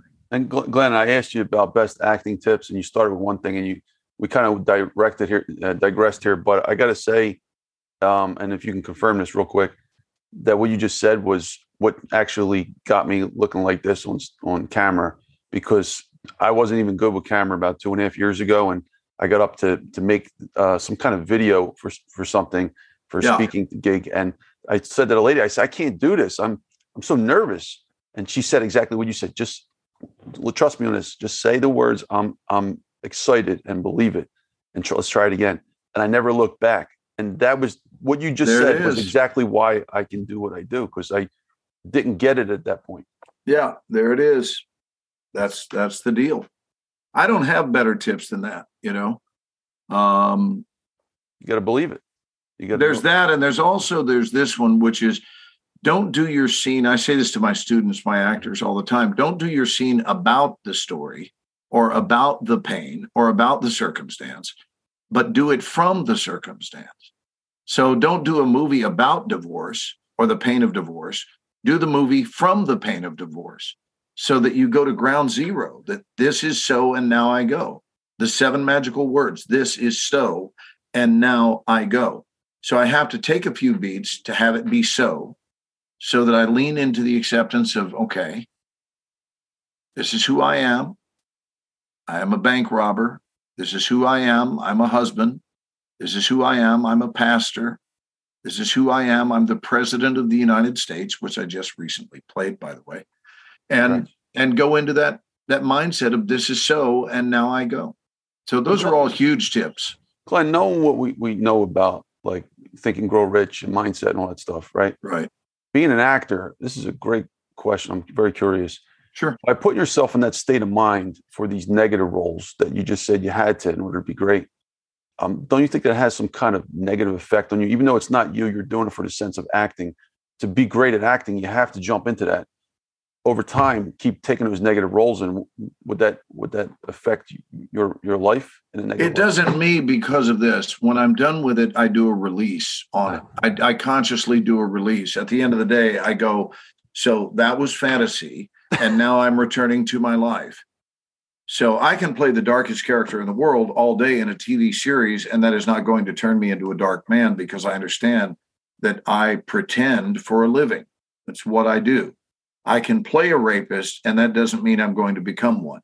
Mm. Right? So no, I, I don't I don't see it that way. I played a lot of dark characters, and none of them have had some sort of dark after effect on me where I walked around going, I just haven't been the same. And my wife says, would you like to make love? And I feel like, no, I've I've not been the same ever since I played Satan. I I don't even want to look at you anymore. I want to set you on fire. Right? No, I never went through that. Incredible. Thank you, Glenn. All right, Glenn, in a minute or less, um, you had a really famous TEDx talk. What was the main message between your TEDx talk, Boomerangs and Whispers? Yeah, Whispers and Boomerangs. So whispers the whispers, whispers represent listening to what I call the voice of God, which is that inner voice, that directive that only has our best interest in mind. And boomerangs, I mean, I can sum it up very quickly. You said in a minute or less, very easy to do. Every action we take in the world, we're essentially signing a boomerang with love and our own signature. And we're saying, this is me. This is who I am. This is how I believe this moment should be handled. This is what I think is the correct way of handling it right now. This is the correct response, the correct behavior, the correct action. And I hurl it into the sky like this, you know, the way you throw a boomerang. And that when we do that every day as a way of life, boomerangs, the inevitable nature of a boomerang is that it knows how to return. That's what they do. So karmically speaking, if every day I get up and throw love into the sky, and now I've got a meeting, right, with, with Anthony, Doctor Finance. I've got a meeting with Doctor Finance this morning at nine thirty. Boom. So for the next couple of hours, boom, there's love that I'm throwing into the sky. Then collectively, I'm creating such a large swirling condition of boomerangs that after a period of time, I start getting pelted in the ear and the back of the head and the, the back, all over from really good love karma that has been hurled into the sky. And this is a great way to live. Just get busy loving. Get busy loving, and here's some more love, and here's some more love, and here's some more help. Here's some more generosity. What can I do to make life better? There's a reason I call my course The Extra Mile, and that's because I teach people how to show up as more in every moment than the way their brother or sister would handle the same moment. You're going to handle it with greater love, greater generosity, greater clarity, greater commitment, greater follow-through, greater integrity. You're going to be the most that you can be in that moment. And I don't know of a finer way to live. That's brilliant. Thank, thank you, Glenn. Glenn, yep. Next question. Um, and you'll, you're going to love this, maybe in a minute or so. Are all the people that we met in our lifetime there to help us? one hundred percent. Bad people, good people. one hundred percent. But I want to be clear so that we can get rid of all the doubters who are yeah. sitting there with their arms crossed like that. Hear, going. Hear them out, folks. Hear them out. And and so what they're doing is they're going, you know, that's bullshit right there. That's some bullshit. That's some optimistic, blind bullshit. Let me help those of you who may be reacting that way. To clarify, I didn't say they are there on a mission to help you. I said they're there to help you. I didn't say they know it. Because it's true that many people intend harm in the world. Hopefully you don't have anyone like that in your life, but I'll promise you, people who do not care about others are scattered around the world. There's no question about it. Evil really does exist, and people do get up in the morning without having harmonious, loving feelings in their heart because they can't wait to help somebody. There are a lot of people that don't feel that way. There are a lot of people who just soon step on your head, right, and, and, and mash your face. That exists. Here's what I'm saying. Every person you meet in the course of your life is going to do one of two things. They're going to either show you how to live life, or they're going to show you how not to live life. Whether they intend to or not, that's the effect they're going to have. They're going to show up in a way where you look and go, you know, I really like Tony. What a cool dude, right? What a cool dude. What a great attitude. What an eager personality. I like being around him, and I mimic that. Or I can look and go, wow. And I can look and see the behavior of someone that I don't much care for and say, wow, you don't think about anyone other than yourself. You're ugly. You know nothing about compassion. And what I mean, you're physically ugly. I mean that someone is being ugly to other human beings. You have an ugly tone, and you're not nice, and you're not fair. That's a big violation for me. You're not fair with people, right? You mistreat people. You're talking to someone. Well, then look at how they mistreat people. Remember what it felt like to be on the receiving end of that. And then, for God's sake, don't go do that to somebody else, in which case they've helped you because they've shown you that being an ass is not attractive. And they've shown you that. They've shown you that that losing your temper and being very volatile is not a great character trait. They've shown you that. Thank you for showing me that. Right? This is what you can say to them. Thank you for showing me that. Because, or maybe it's someone who beat their kids for real, regularly, which is why neither of my kids have ever been hit by me. And you know what? There's an old saying, spare the rod, spoil the child. Well, you know what? I spared the rod, and neither one of my children are spoiled. Neither one of my children are jerks. They're both really sane, happy, well-adjusted people. And I didn't have to hit either one of them in order to achieve that. So I learned, and I learned by being hit and doing things that weren't wrong and being hit for them.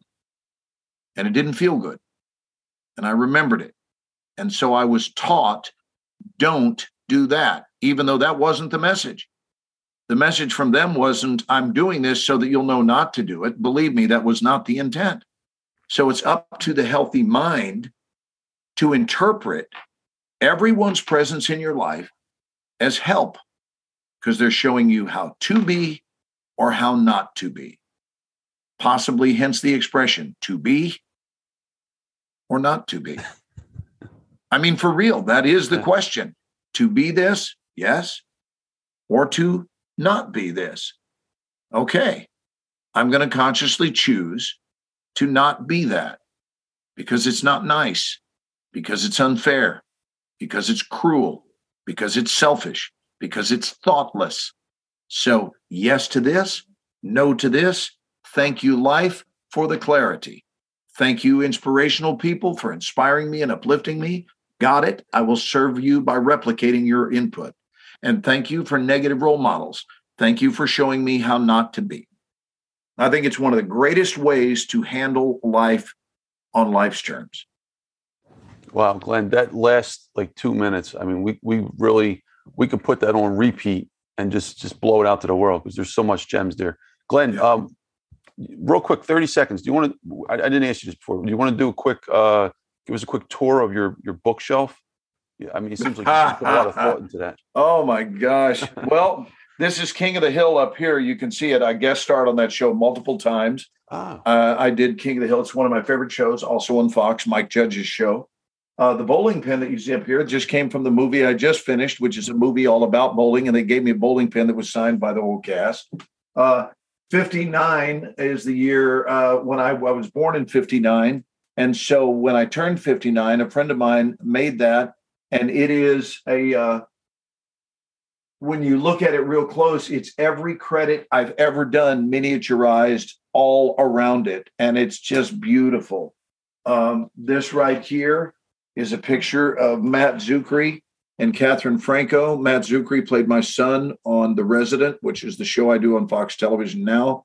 Two of the coolest people in my life. So I like to keep cool people nearby.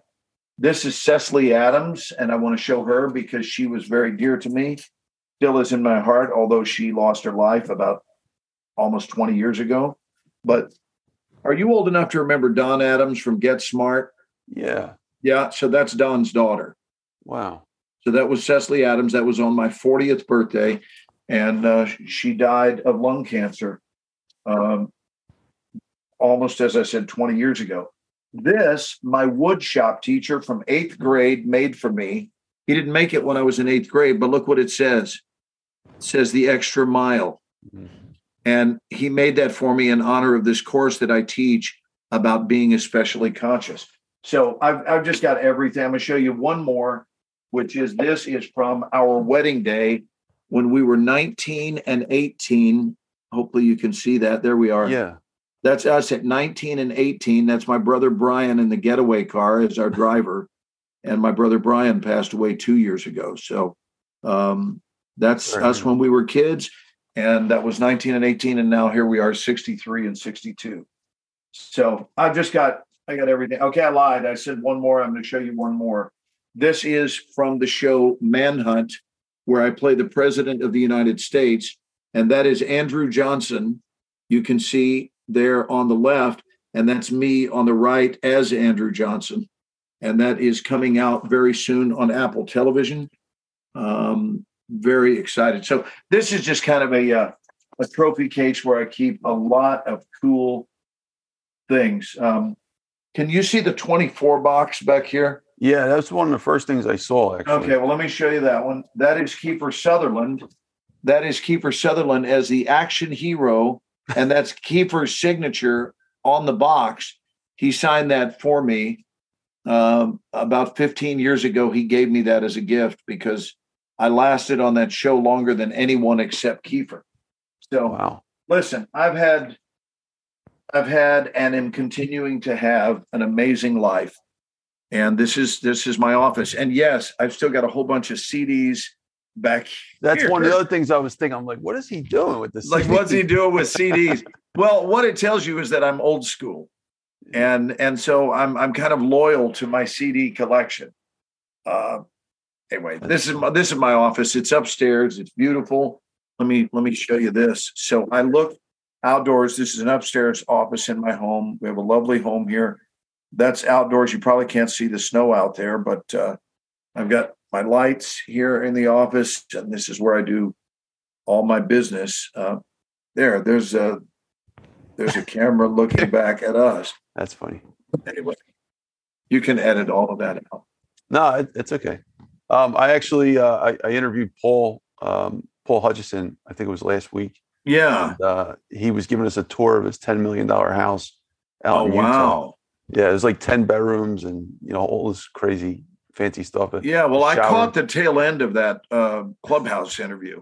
He oh, seemed like a really cool dude. He's quite the philanthropist. Yeah. So, so thank you, Glenn. Appreciate you, man. All right. So that was a great tour, by the way. Um, all right. We're real deep question. I don't know how I can ask this with the, with the time frame, but maybe a minute or less. Do we have free will? There's a, there's a question yes. beyond this. Yes. There you go. Okay. How's that for a quick? That's Glenn's quickest answer. Yes. We are always at choice. And here's the thing. While we might not immediately change what's going on, we can certainly change our chronic opinionitis regarding it. We can change our perception of the moment. And as Doctor Wayne Dyer said, when we change the way we look at things, the things we look at change. So the answer is yes. Thank, thank you, Glenn. The next question was, I wasn't sure you were going to give a yes on that. And maybe I should have. But I put, uh, if not, okay, just hear, hear the question if you can. If not, are we all essential actors? Because we, you know, if you, if you, if you think about it, like if we couldn't control, if we didn't have Um, free will, let's say, mm-hmm. you know, we mm-hmm. think we have free will, but w- let's say we don't have free will, right? Then essentially tying into your industry, maybe we're all kind of actors. Like we're we're acting to oh. be somebody, but we don't have control. We think we have control, but we're acting on some, our soul is acting. Right? Yeah, I actually uh, subscribe to that belief that we that's are very all deep, act- though. That we are all actors. I, and it's certainly not the first time that's been brought up in my midst. I've held that belief to be true for a long time. But listen, if we don't have choice, then what is the point of all of this? There is no point. There is no point for life to have ever been created. We're wasting our time. We're puppets on a string. We are helpless bowling pins who are inanimate objects. There's nothing we can do about anything. And I just don't believe in the weakness of humankind. I think there are certain things we have no control over, and all we can do is control our response. But I think that certainly the majority of things that show up in our lives are as a direct result of the frequency we live within. In the same way that if you want country western and that plays on ninety-five point two, if you tune in very close, ninety-five point four, you still don't get the station. The only way you're going to get the country western or the rock and roll or the new age music that you desire is if you go to that frequency. And life very much works that way. You've got to think about basically, what do I want my life to look like, feel like, and taste like, and sound like? So let's say that life is a song, and I've got a particular song in mind for my life, then I have to dial myself into the frequency where that music is being broadcast, and you don't get credit for being close. ninety-two point five is where that is being broadcast, and ninety-two point six is not going to get it. And one oh three point seven is not going to get it. So you've got to dial yourself into that frequency. And if you do, your life will show up in a corresponding manner. And Glenn, you know, on top of that, right, like, I, I been down, as a scientist, I've been down that road a long time ago where I'm like, all right, well, then this could be all be pointless. If we don't control ourselves, then then what, right? But that's a destructive thought because of like what you just said, like to think about life where we don't have any control over any of this, we're just this bowling ball, then we it it, it doesn't help us get to where we go. So no, it's a pretty victimized perspective yeah, to have. Right. And I don't, I don't live that. There's no part of me that esteems myself to be a victim. Yeah, there's no point, right? Thank you, Glenn. Appreciate that. No, right. Well, hey, look, if you can live with hope or without hope, and it's your choice, which one would you choose? Of course. Yeah, yeah of course. I mean, you're gonna you're gonna die either way. yeah, I mean, you really are. That's yeah. the outcome, inevitably. So, but while you're still here, living in a way that reserves the right to envision and to hope and to aspire. Those are all ways that, frankly, will put a bigger smile on your face and make your life more pleasurable to live. Mm. Whereas if you, if all you see is hopelessness and pointlessness, then uh, obviously that's not going to be very fun. You're not going to have a good time. So you have a choice. Would you like to have a good time before you die or a shitty time before you die?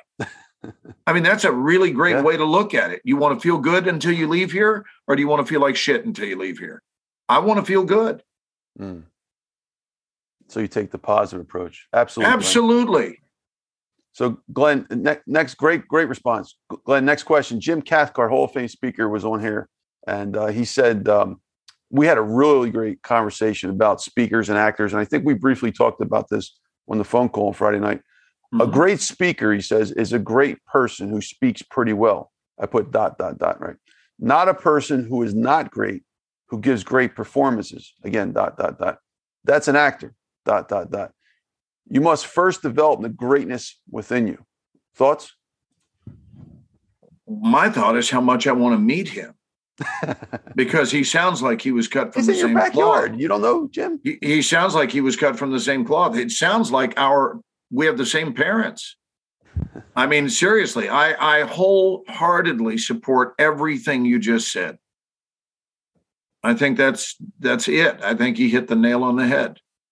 And it's amazing coming from an actor who who play who has two uh, both feet in two both these crazy worlds. So you see it clearer than anybody else. Well, that's why I wanted and, to ask you this question. And honestly, my school is built, Doctor Finance, on growing your humanity. In other words, let's make sure that you're operating full throttle as a productive citizen in this world who feels good about residing within their uniquely assigned sack of skin. That's what I call it. You have a uniquely assigned sack of skin. How good does it feel to be you? Let's build a great person first. Priority one, let's build a great person. Let's get you excited about being alive. Let's get you on assignment so that you see your life as a gift and an assignment. And then from that place of greatness, the words are secondary because you're going to be radiating the truth. And people will hear a message of integrity.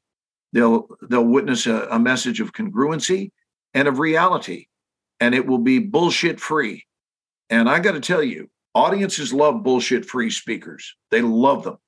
They don't like listening to a canned speech that is all cleverly written and it's got all the right pauses and all the right words. I don't have a script here in front of me. I'm just speaking from my heart on stage. That is so appealing. So I got to tell you, truthful versus polished. Audiences will take truthful all day long. Truthful. And especially if it is shared from a place of vulnerability and honesty. That kind of message touches hearts and changes lives. A well-polished speech probably makes the audience feel good during the talk, but do they walk away from it really feeling altered? And to me, the staying power of a talk is the reason we give a talk. Have you said things to the audience today that are sustainable? Sustainability is huge. Did you learn something today that changed the trajectory of your life? Did you learn something today watching this interview between the two of us that five years from now you're still implementing? And I would certainly hope that that's true. Do, do you ever just just real quickly? Do, do you ever make a? Did you ever make a speech that like you had taking notes and you're you're reading it off the paper, or Never. Almost all your speeches are coming from your heart? Never. And I've also done a lot of eulogies. For some reason, I'm the guy they ask you to talk about when you die. I'm I'm the guy they go to to say, "Would you talk about him?" or "Would you talk about me?" So um, I've eulogized a number of people in my life, and again, really reading a eulogy is not nearly as penetrating as just setting the paper down. You can write down the broad strokes ideas and look at them the night before if you wish, but I think at some point you got to set the paper down and look at your audience and make eye contact and talk about the kind of man Johnny was or the kind of woman Barbara was and the difference they made in your life. You can't look down and go, "Johnny was a really kind man who changed my life." You know, you know, he also, you know, I mean, So somebody, when I first started learning how to, to professionally speak, they actually told me, Tony, Tony you got to stick these earbuds in your ear and and record all your your your uh, your speech, so, and you and you you'll you'll just say what they what you already said before. I'm like, I do that for a whole hour. Like, yeah, like everybody does it. Then I started getting into like professional what? speaking on Clubhouse, like, and I'm like, what? Yeah. And I, I couldn't believe it. This was a professional telling me this. I'm sorry. I have a bag here. I need to vomit. Give me just a second. I need to throw up. Oh my God. I mean, really? And I guess that's the difference between a Hall of Fame speaker and everybody else, right? Oh but anyway, to wrap up the to wrap up the question, Glenn. What a what a thing to hear. I've never even heard of that. Yeah, they're, wow. they're, they sell them a lot, these earpieces. But um, the question about what Jim Cathcart quote, um, the reason I also thought you would, you know, just to wrap it up real quick, is because a lot of famous actors, um, we both know people that know them. We don't have to say names. Yeah, but yeah. Um, you, you turn the microphone on and start having an interview like this, they wouldn't ma- make it for two minutes. Like they have not, they're an empty shell inside. And I think they haven't really wow. gotten to know them, their soul. So I commend you what you're doing because you're making actors real people too. So. And letting them know about, introduce them to themselves. Which really, in, really received. Thank you for that acknowledgement. Thank you're, you. You're welcome. Well needed too. So to, to connect to the next question, from your experience, how many actors cross into the speaking world? How many are are there are like Jim Cathcart said, great leaders, great people? I think I think Jim Carrey is a great speaker. Yeah. I don't know if you've ever listened to Jim Carrey, Denzel Washington, yeah. and I've worked with Jim and Denzel both. They are great speakers. Uh, their aliveness quotient is through the roof, and they don't need scripts to do it. They're they're really heart-centric people and dynamic people and very alive people. But you ask how many? Very, very small percentage. I think actors are used to working with scripts, and so that does not necessarily make for a great speaker. Even I don't think famous celebrities too, right? Even famous ones. I'm talking about the famous ones. Yeah. I, I, I just think it's a super small percentage. That's incredible. I think they're better. They're better at, at being famous, and they're better at signing autographs. And um, a lot of them haven't spent the time. They're just used to working with a script. That's all I know how to say. They haven't spent the time getting up in front of an audience. Um, I'll make this brief. I, I can tell you this in like forty-five seconds, but years ago, the best talk I've ever given in my life came right on the heels of having just said my final goodbye to somebody that I knew I would never see again. And it was someone that I loved with all of my heart, and they were dying.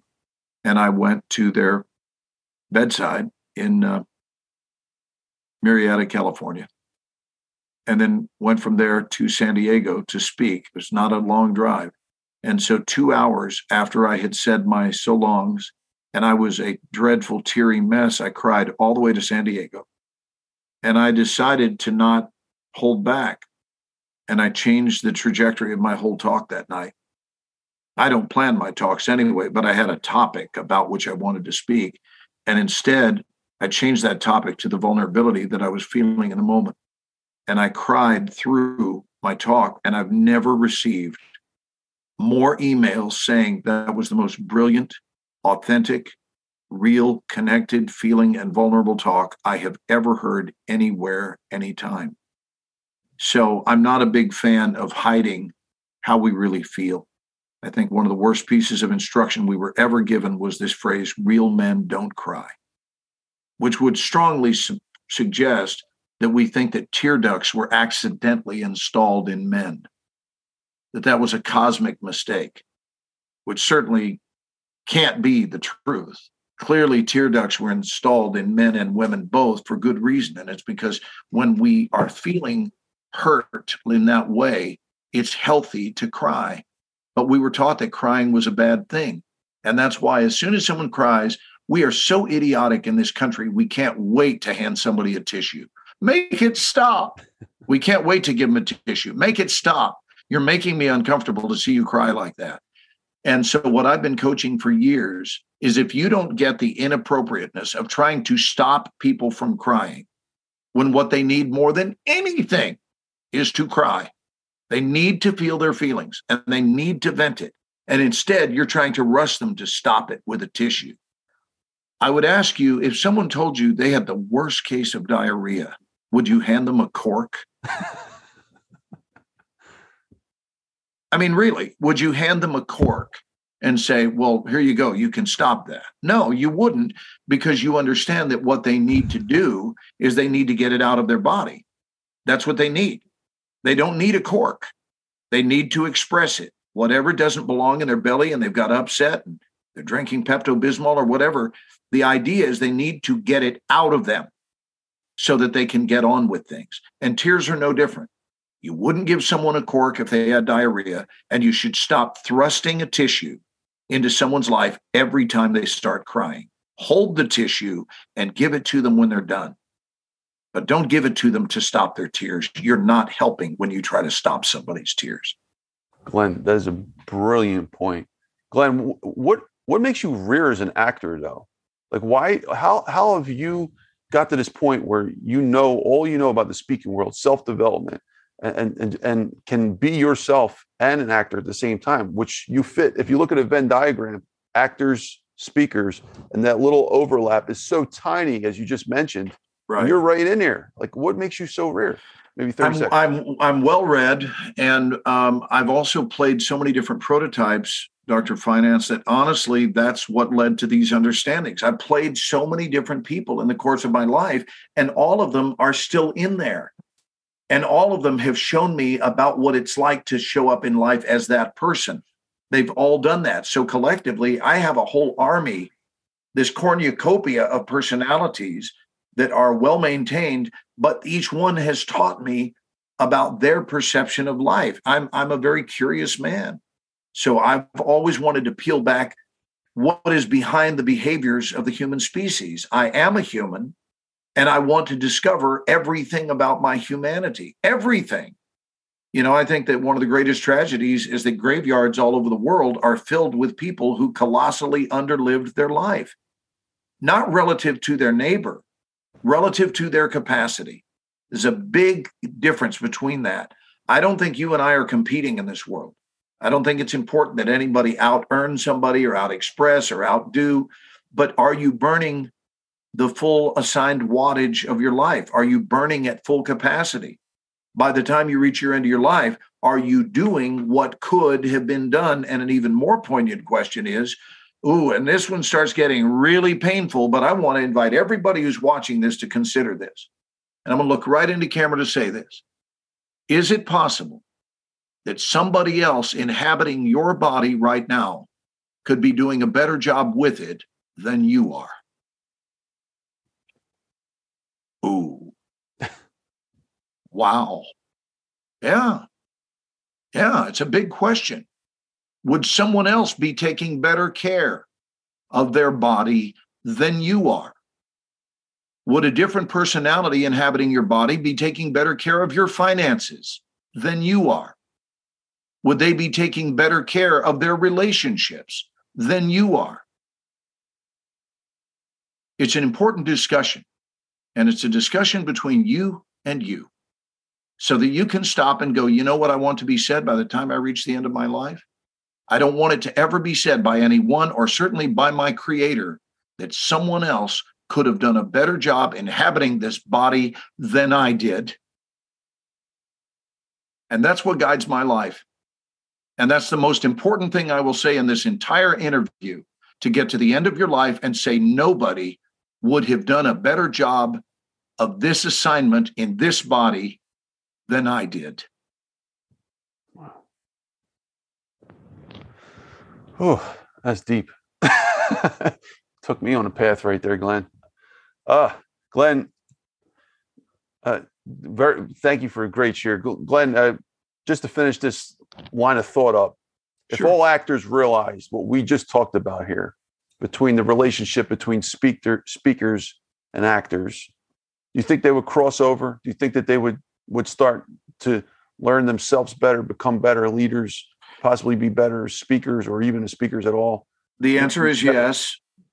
The answer is yes. And proof of that is, if I didn't believe that, I wouldn't teach the classes I teach. Mm. So you're I clearly like believe. Sorry to interrupt you, Glenn. You're yes. You're a bridge between that Venn diagram, between the actors getting into and, and the speakers getting into that box between both of them. You're that Bam. bridge. You're Bam. the Venn diagram connector. That's exactly what I do. I, I coach the potentiality of humankind. That's what I do in my classes. And anyone who's ever studied with me will tell you that the first ninety minutes of every week of that class is devoted to discussions of wellness and the capacity of what it is you are capable of in this lifetime. The remembrance that you are a, an intelligent creature designed by intelligence, living within an intelligent system, and that life is a really cool gig. And let's go around the room and talk about some examples of, of what this week looked like in your life. So we practice a daily remembrance of the visual of having outswam four to five hundred million sperm. Between four hundred and five hundred million sperm to get here in the first place. That's not an act of a weakling. That's an act of a strong character. That's that's our nature. Our nature is to win. Our nature is to be strong. So I teach strength, and it's strength being taught to actors. So yeah, I think that more would do it, but I don't know. I don't know how large. I think, you know, here's the belief I hold.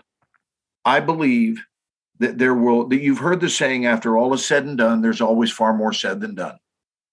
I'm sure you've heard that. After all is said and done, there's far more said than done. Meaning there are a lot of dreamers and not nearly as many action takers. So I'm here to elevate the number of people that say yes to the entirety of their lives. But I understand that this world is full of people who are in a coasting modality, and there is a good chance that they will end their lives in that same coasting modality, having never fully challenged themselves to see what it is they could have done in this lifetime. And now is the time to do it, not later. So I, I, I believe in I believe that number would go up, but I don't think it would go up dramatically. And what would you even do to people like who are already superstar actors? Like, how could you? They're already been t- acting for fifty years. They're in every movie you can name of.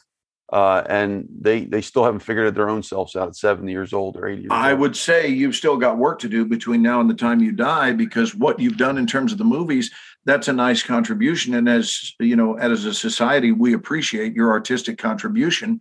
But now, what are you going to do about letting us know who it is you really are? So we've seen all these characters, and now we'd actually like to meet you, mm-hmm. and we'd like to see you be real. I think that's the biggest Uh, challenge that actors have. I, I think they don't know how to be real, because they think if they don't perform that they're not going to be accepted. And I think this is operating at epic levels, where ninety plus percent, probably about ninety-seven percent of actors are really still wanting to be just loved and accepted. And so however they can create that outcome, okay, I'll be this person, and then that will be special, and you'll love me that way. But what if you take all of that and say, we don't care. We don't, we don't care about your Oscar. We don't care about your Emmy. I mean, congratulations. That's great that you won it. Now, we don't care that you were nominated. We don't care about however many millions of dollars you made on that movie or that T V series. We don't care. What does it feel like to wake up and be you, go?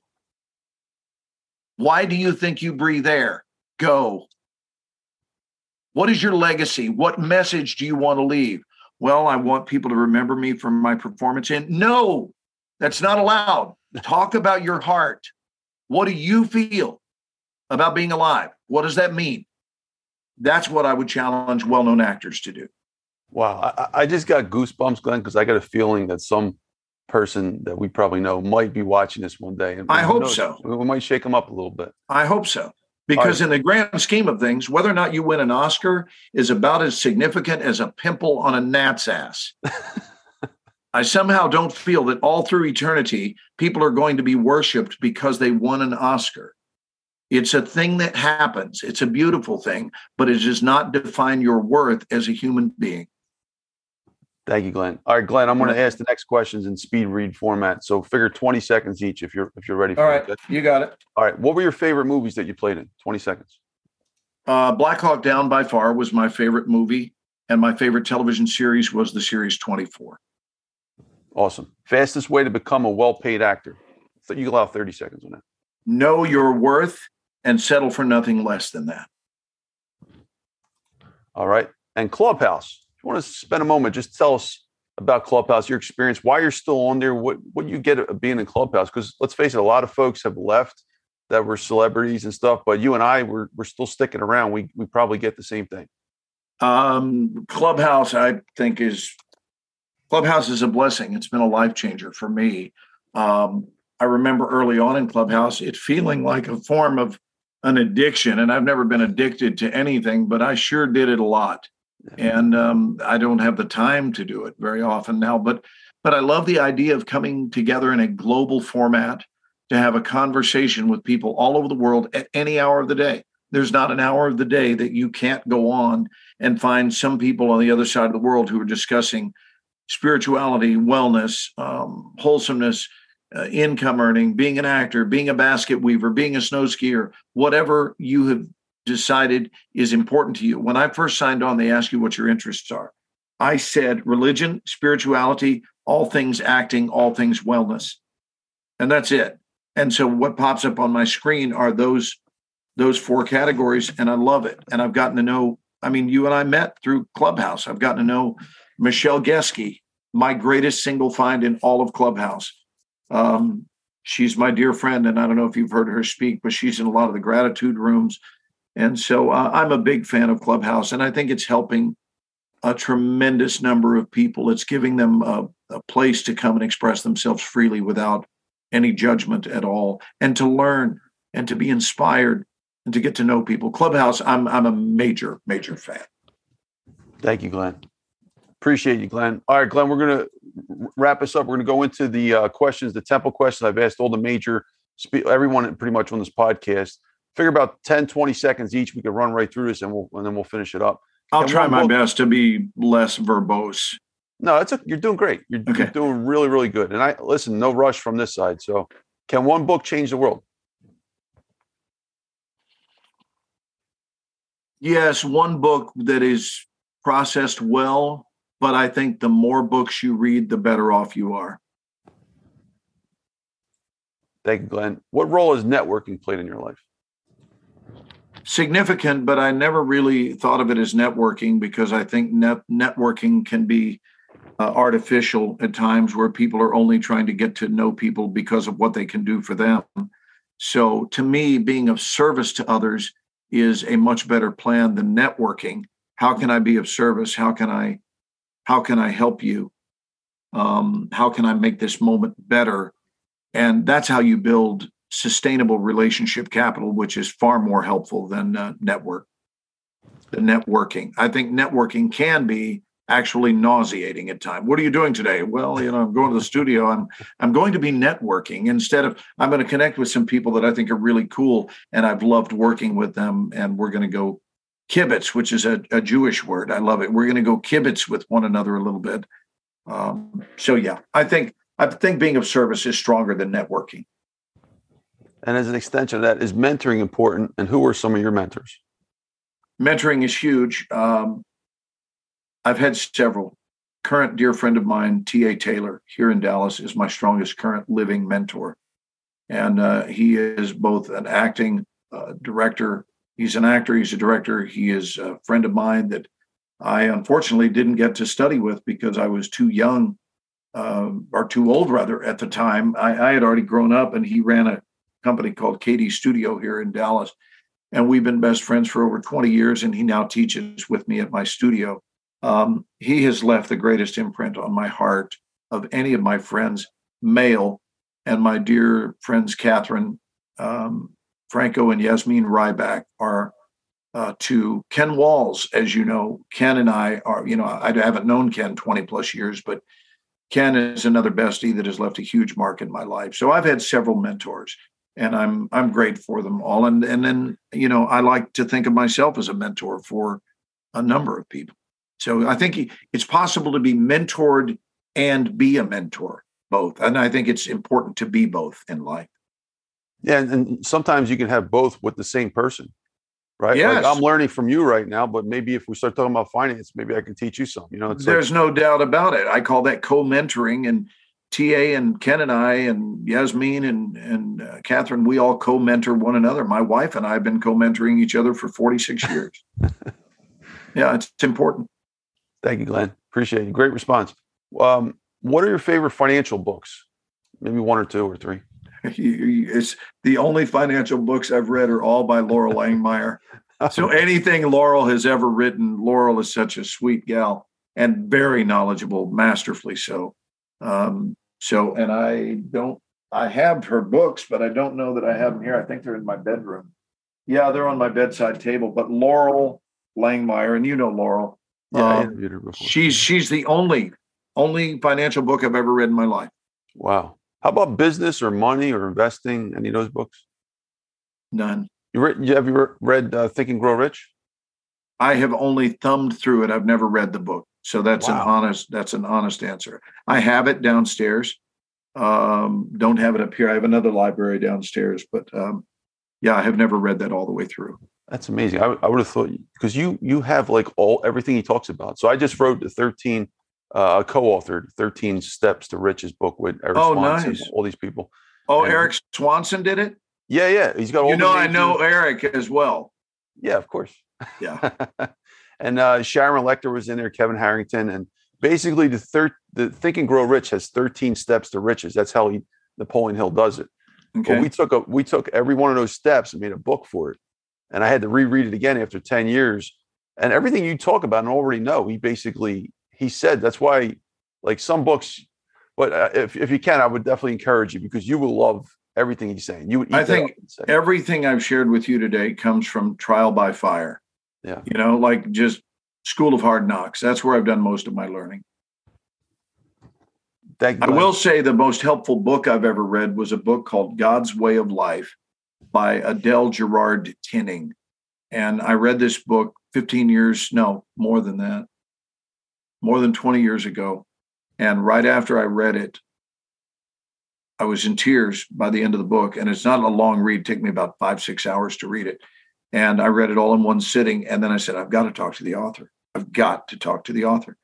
And this was back when we had a thing called directory assistance. You old enough to remember that, where you would call one five five five and then whatever the area code was, one two one two. Uh-huh. And I called San Diego Information because that's where she lived. And I was given her number. And I thought, please, God, let it be the same Adele Tinning. And this voice answered, hello, hello. And I said, is this Adele? And she goes, it is. Who is this, honey? And I said, this is Glenn Morshower. We don't know each other, but sweetheart, did you write a book called God's Way of Life? And she goes, yes, have you read it? And I said, I have. She said, are you coming to our love rally this week in San Diego? I said, well, if that's an invitation, yes, I will. I will gladly accept. And I went down there. She said, I'll be the little silver-haired woman who's on stage. I said, well, I'll be the redheaded dude in the back of the room. She said, after it's over, will you come to my house for some apple pie? She was eighty-three years old. And she gave me so much over the last three months of her life. She died three months after I met her. And she taught me about love like nobody's business, about love and purposeful living. And I thank you, Adele, for that. Wow, that's a, that's an incredible story. It's called God's Way of Life, Adele Gerard Tinning. How was her apple pie? Delicious. I think I still have a little bit of it around my waistline all these years later. Yeah. Thanks, Glenn. Glenn, next question uh, uh, was about money. Now we're tied into money, okay? Do we need money to survive? Maybe twenty seconds. In this world, yes. Now, that's the short answer. In the United States of America, yes. I, sh- I know it makes it, uh, it just, let's put it this way, it makes it a hell of a lot easier. Uh, it does not define your spiritual worth or your emotional worth or your worth as a human being, but it just opens up options that you don't have when you have no money. Mm. You know, it depressurizes your life.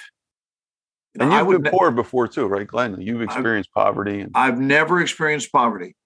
Um, and if I had, I would tell you that. I've never been poor. I've always been able to pay my bills, for which I'm grateful.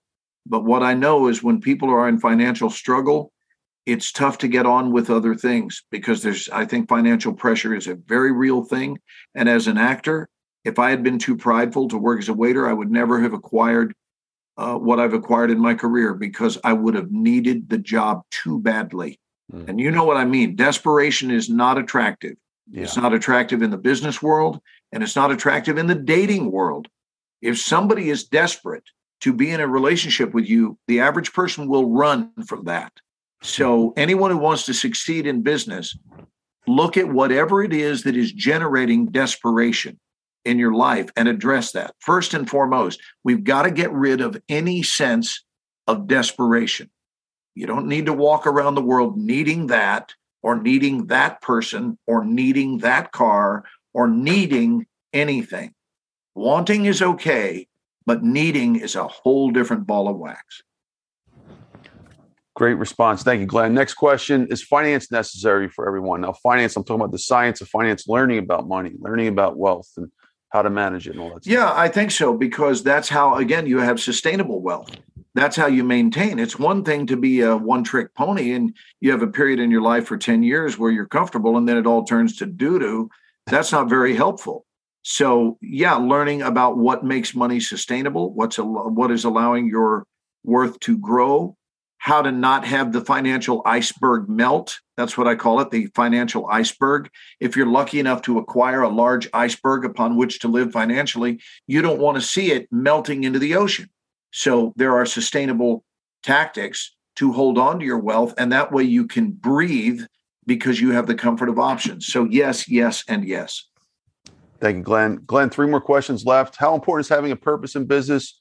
And oh, actually, that's a machine gun question. What is your purpose? I think it starts with your purpose for breathing air, and then that rolls over into your purpose for business. I think everything is uh, an offshoot of why you've decided you're here to breathe. Uh, I'm here to be everything I was designed to be and to encourage others to do the same. That's my mission statement for life. And that is true, whether it's in my personal life or in my business life, the principle for which I'm there remains constant. I love that. Can you say that one more time? My purpose is? To be all that I was designed to be and simultaneously assist others in doing the same. Wow. That was well thought out. It's one of the best responses I heard. I like that. Yeah. Thank you. Uh, what, what would you like to accomplish in the next ten years or so? And why? Just more. And this is not a bullshit answer. Just more of the same. I'm really happy with my life. And to just continue doing what I'm doing.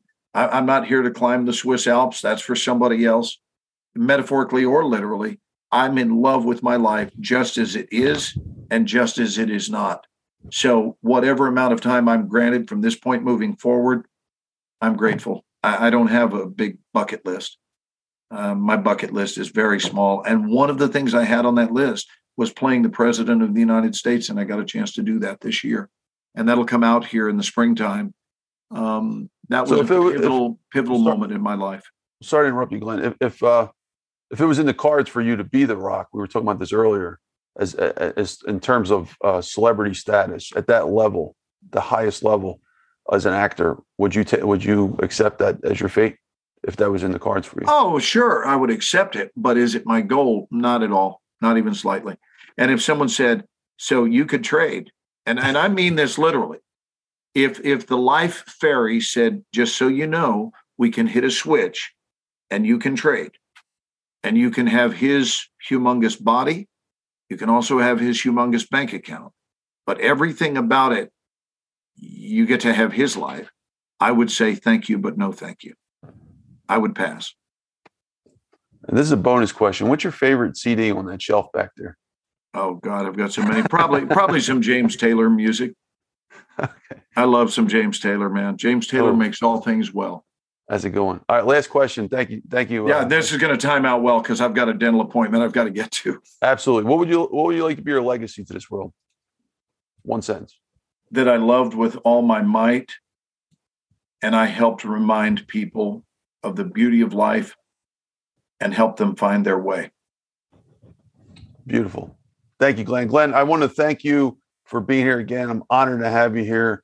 And I love to leave the floor to you. If anything you'd like to say before we conclude, I want to talk about your books and any, anything at all, your website, where to find you. The floor is yours, Glenn. Um, yeah, I think this has been incredibly thorough. Anyone who would like to reach out to me directly can do so just by sending me a Facebook Messenger. I'm not very active on uh, on some of the other social media platforms. Um, so the best way for me is old school via Facebook Messenger. Uh, if you'd ever want to attend any of my classes, everyone is entitled to a free audit. We're not on a recruiting mission. Our classes are packed, but if you'd like to see what it is we do, and especially not even just for acting, but for people that just want to bolster their confidence, the backbone with which they live, especially people that are into sales that want to learn about how to express in a way that is magnetically attractive, reach out to me on Facebook Messenger and I'll make sure you're given a link so that you can come and attend one of our Monday day night or Tuesday day night sessions. Just let me know. What, what's your website address, Glenn? Well, it would be through Facebook. I'm saying, so just Glenn oh. with two N's, and my last name is spelled M O R S H O W E R. You can reach me on Facebook. Great. Thank you so much, Glenn. And Glenn, I appreciate you being here. And folks, if you want to check him out, uh, we're we're about ninety percent sure, we're al- almost positive. We're going to have him uh, on Clubhouse next Friday, February tenth, twenty twenty-three, unless you're, you know, thousand years into the future. He'll be there between seven and nine p.m. Eastern time. So that'll be super, super cool. Check him out there. We might have a few other pop-up guests like Steve Rizzo join us as well.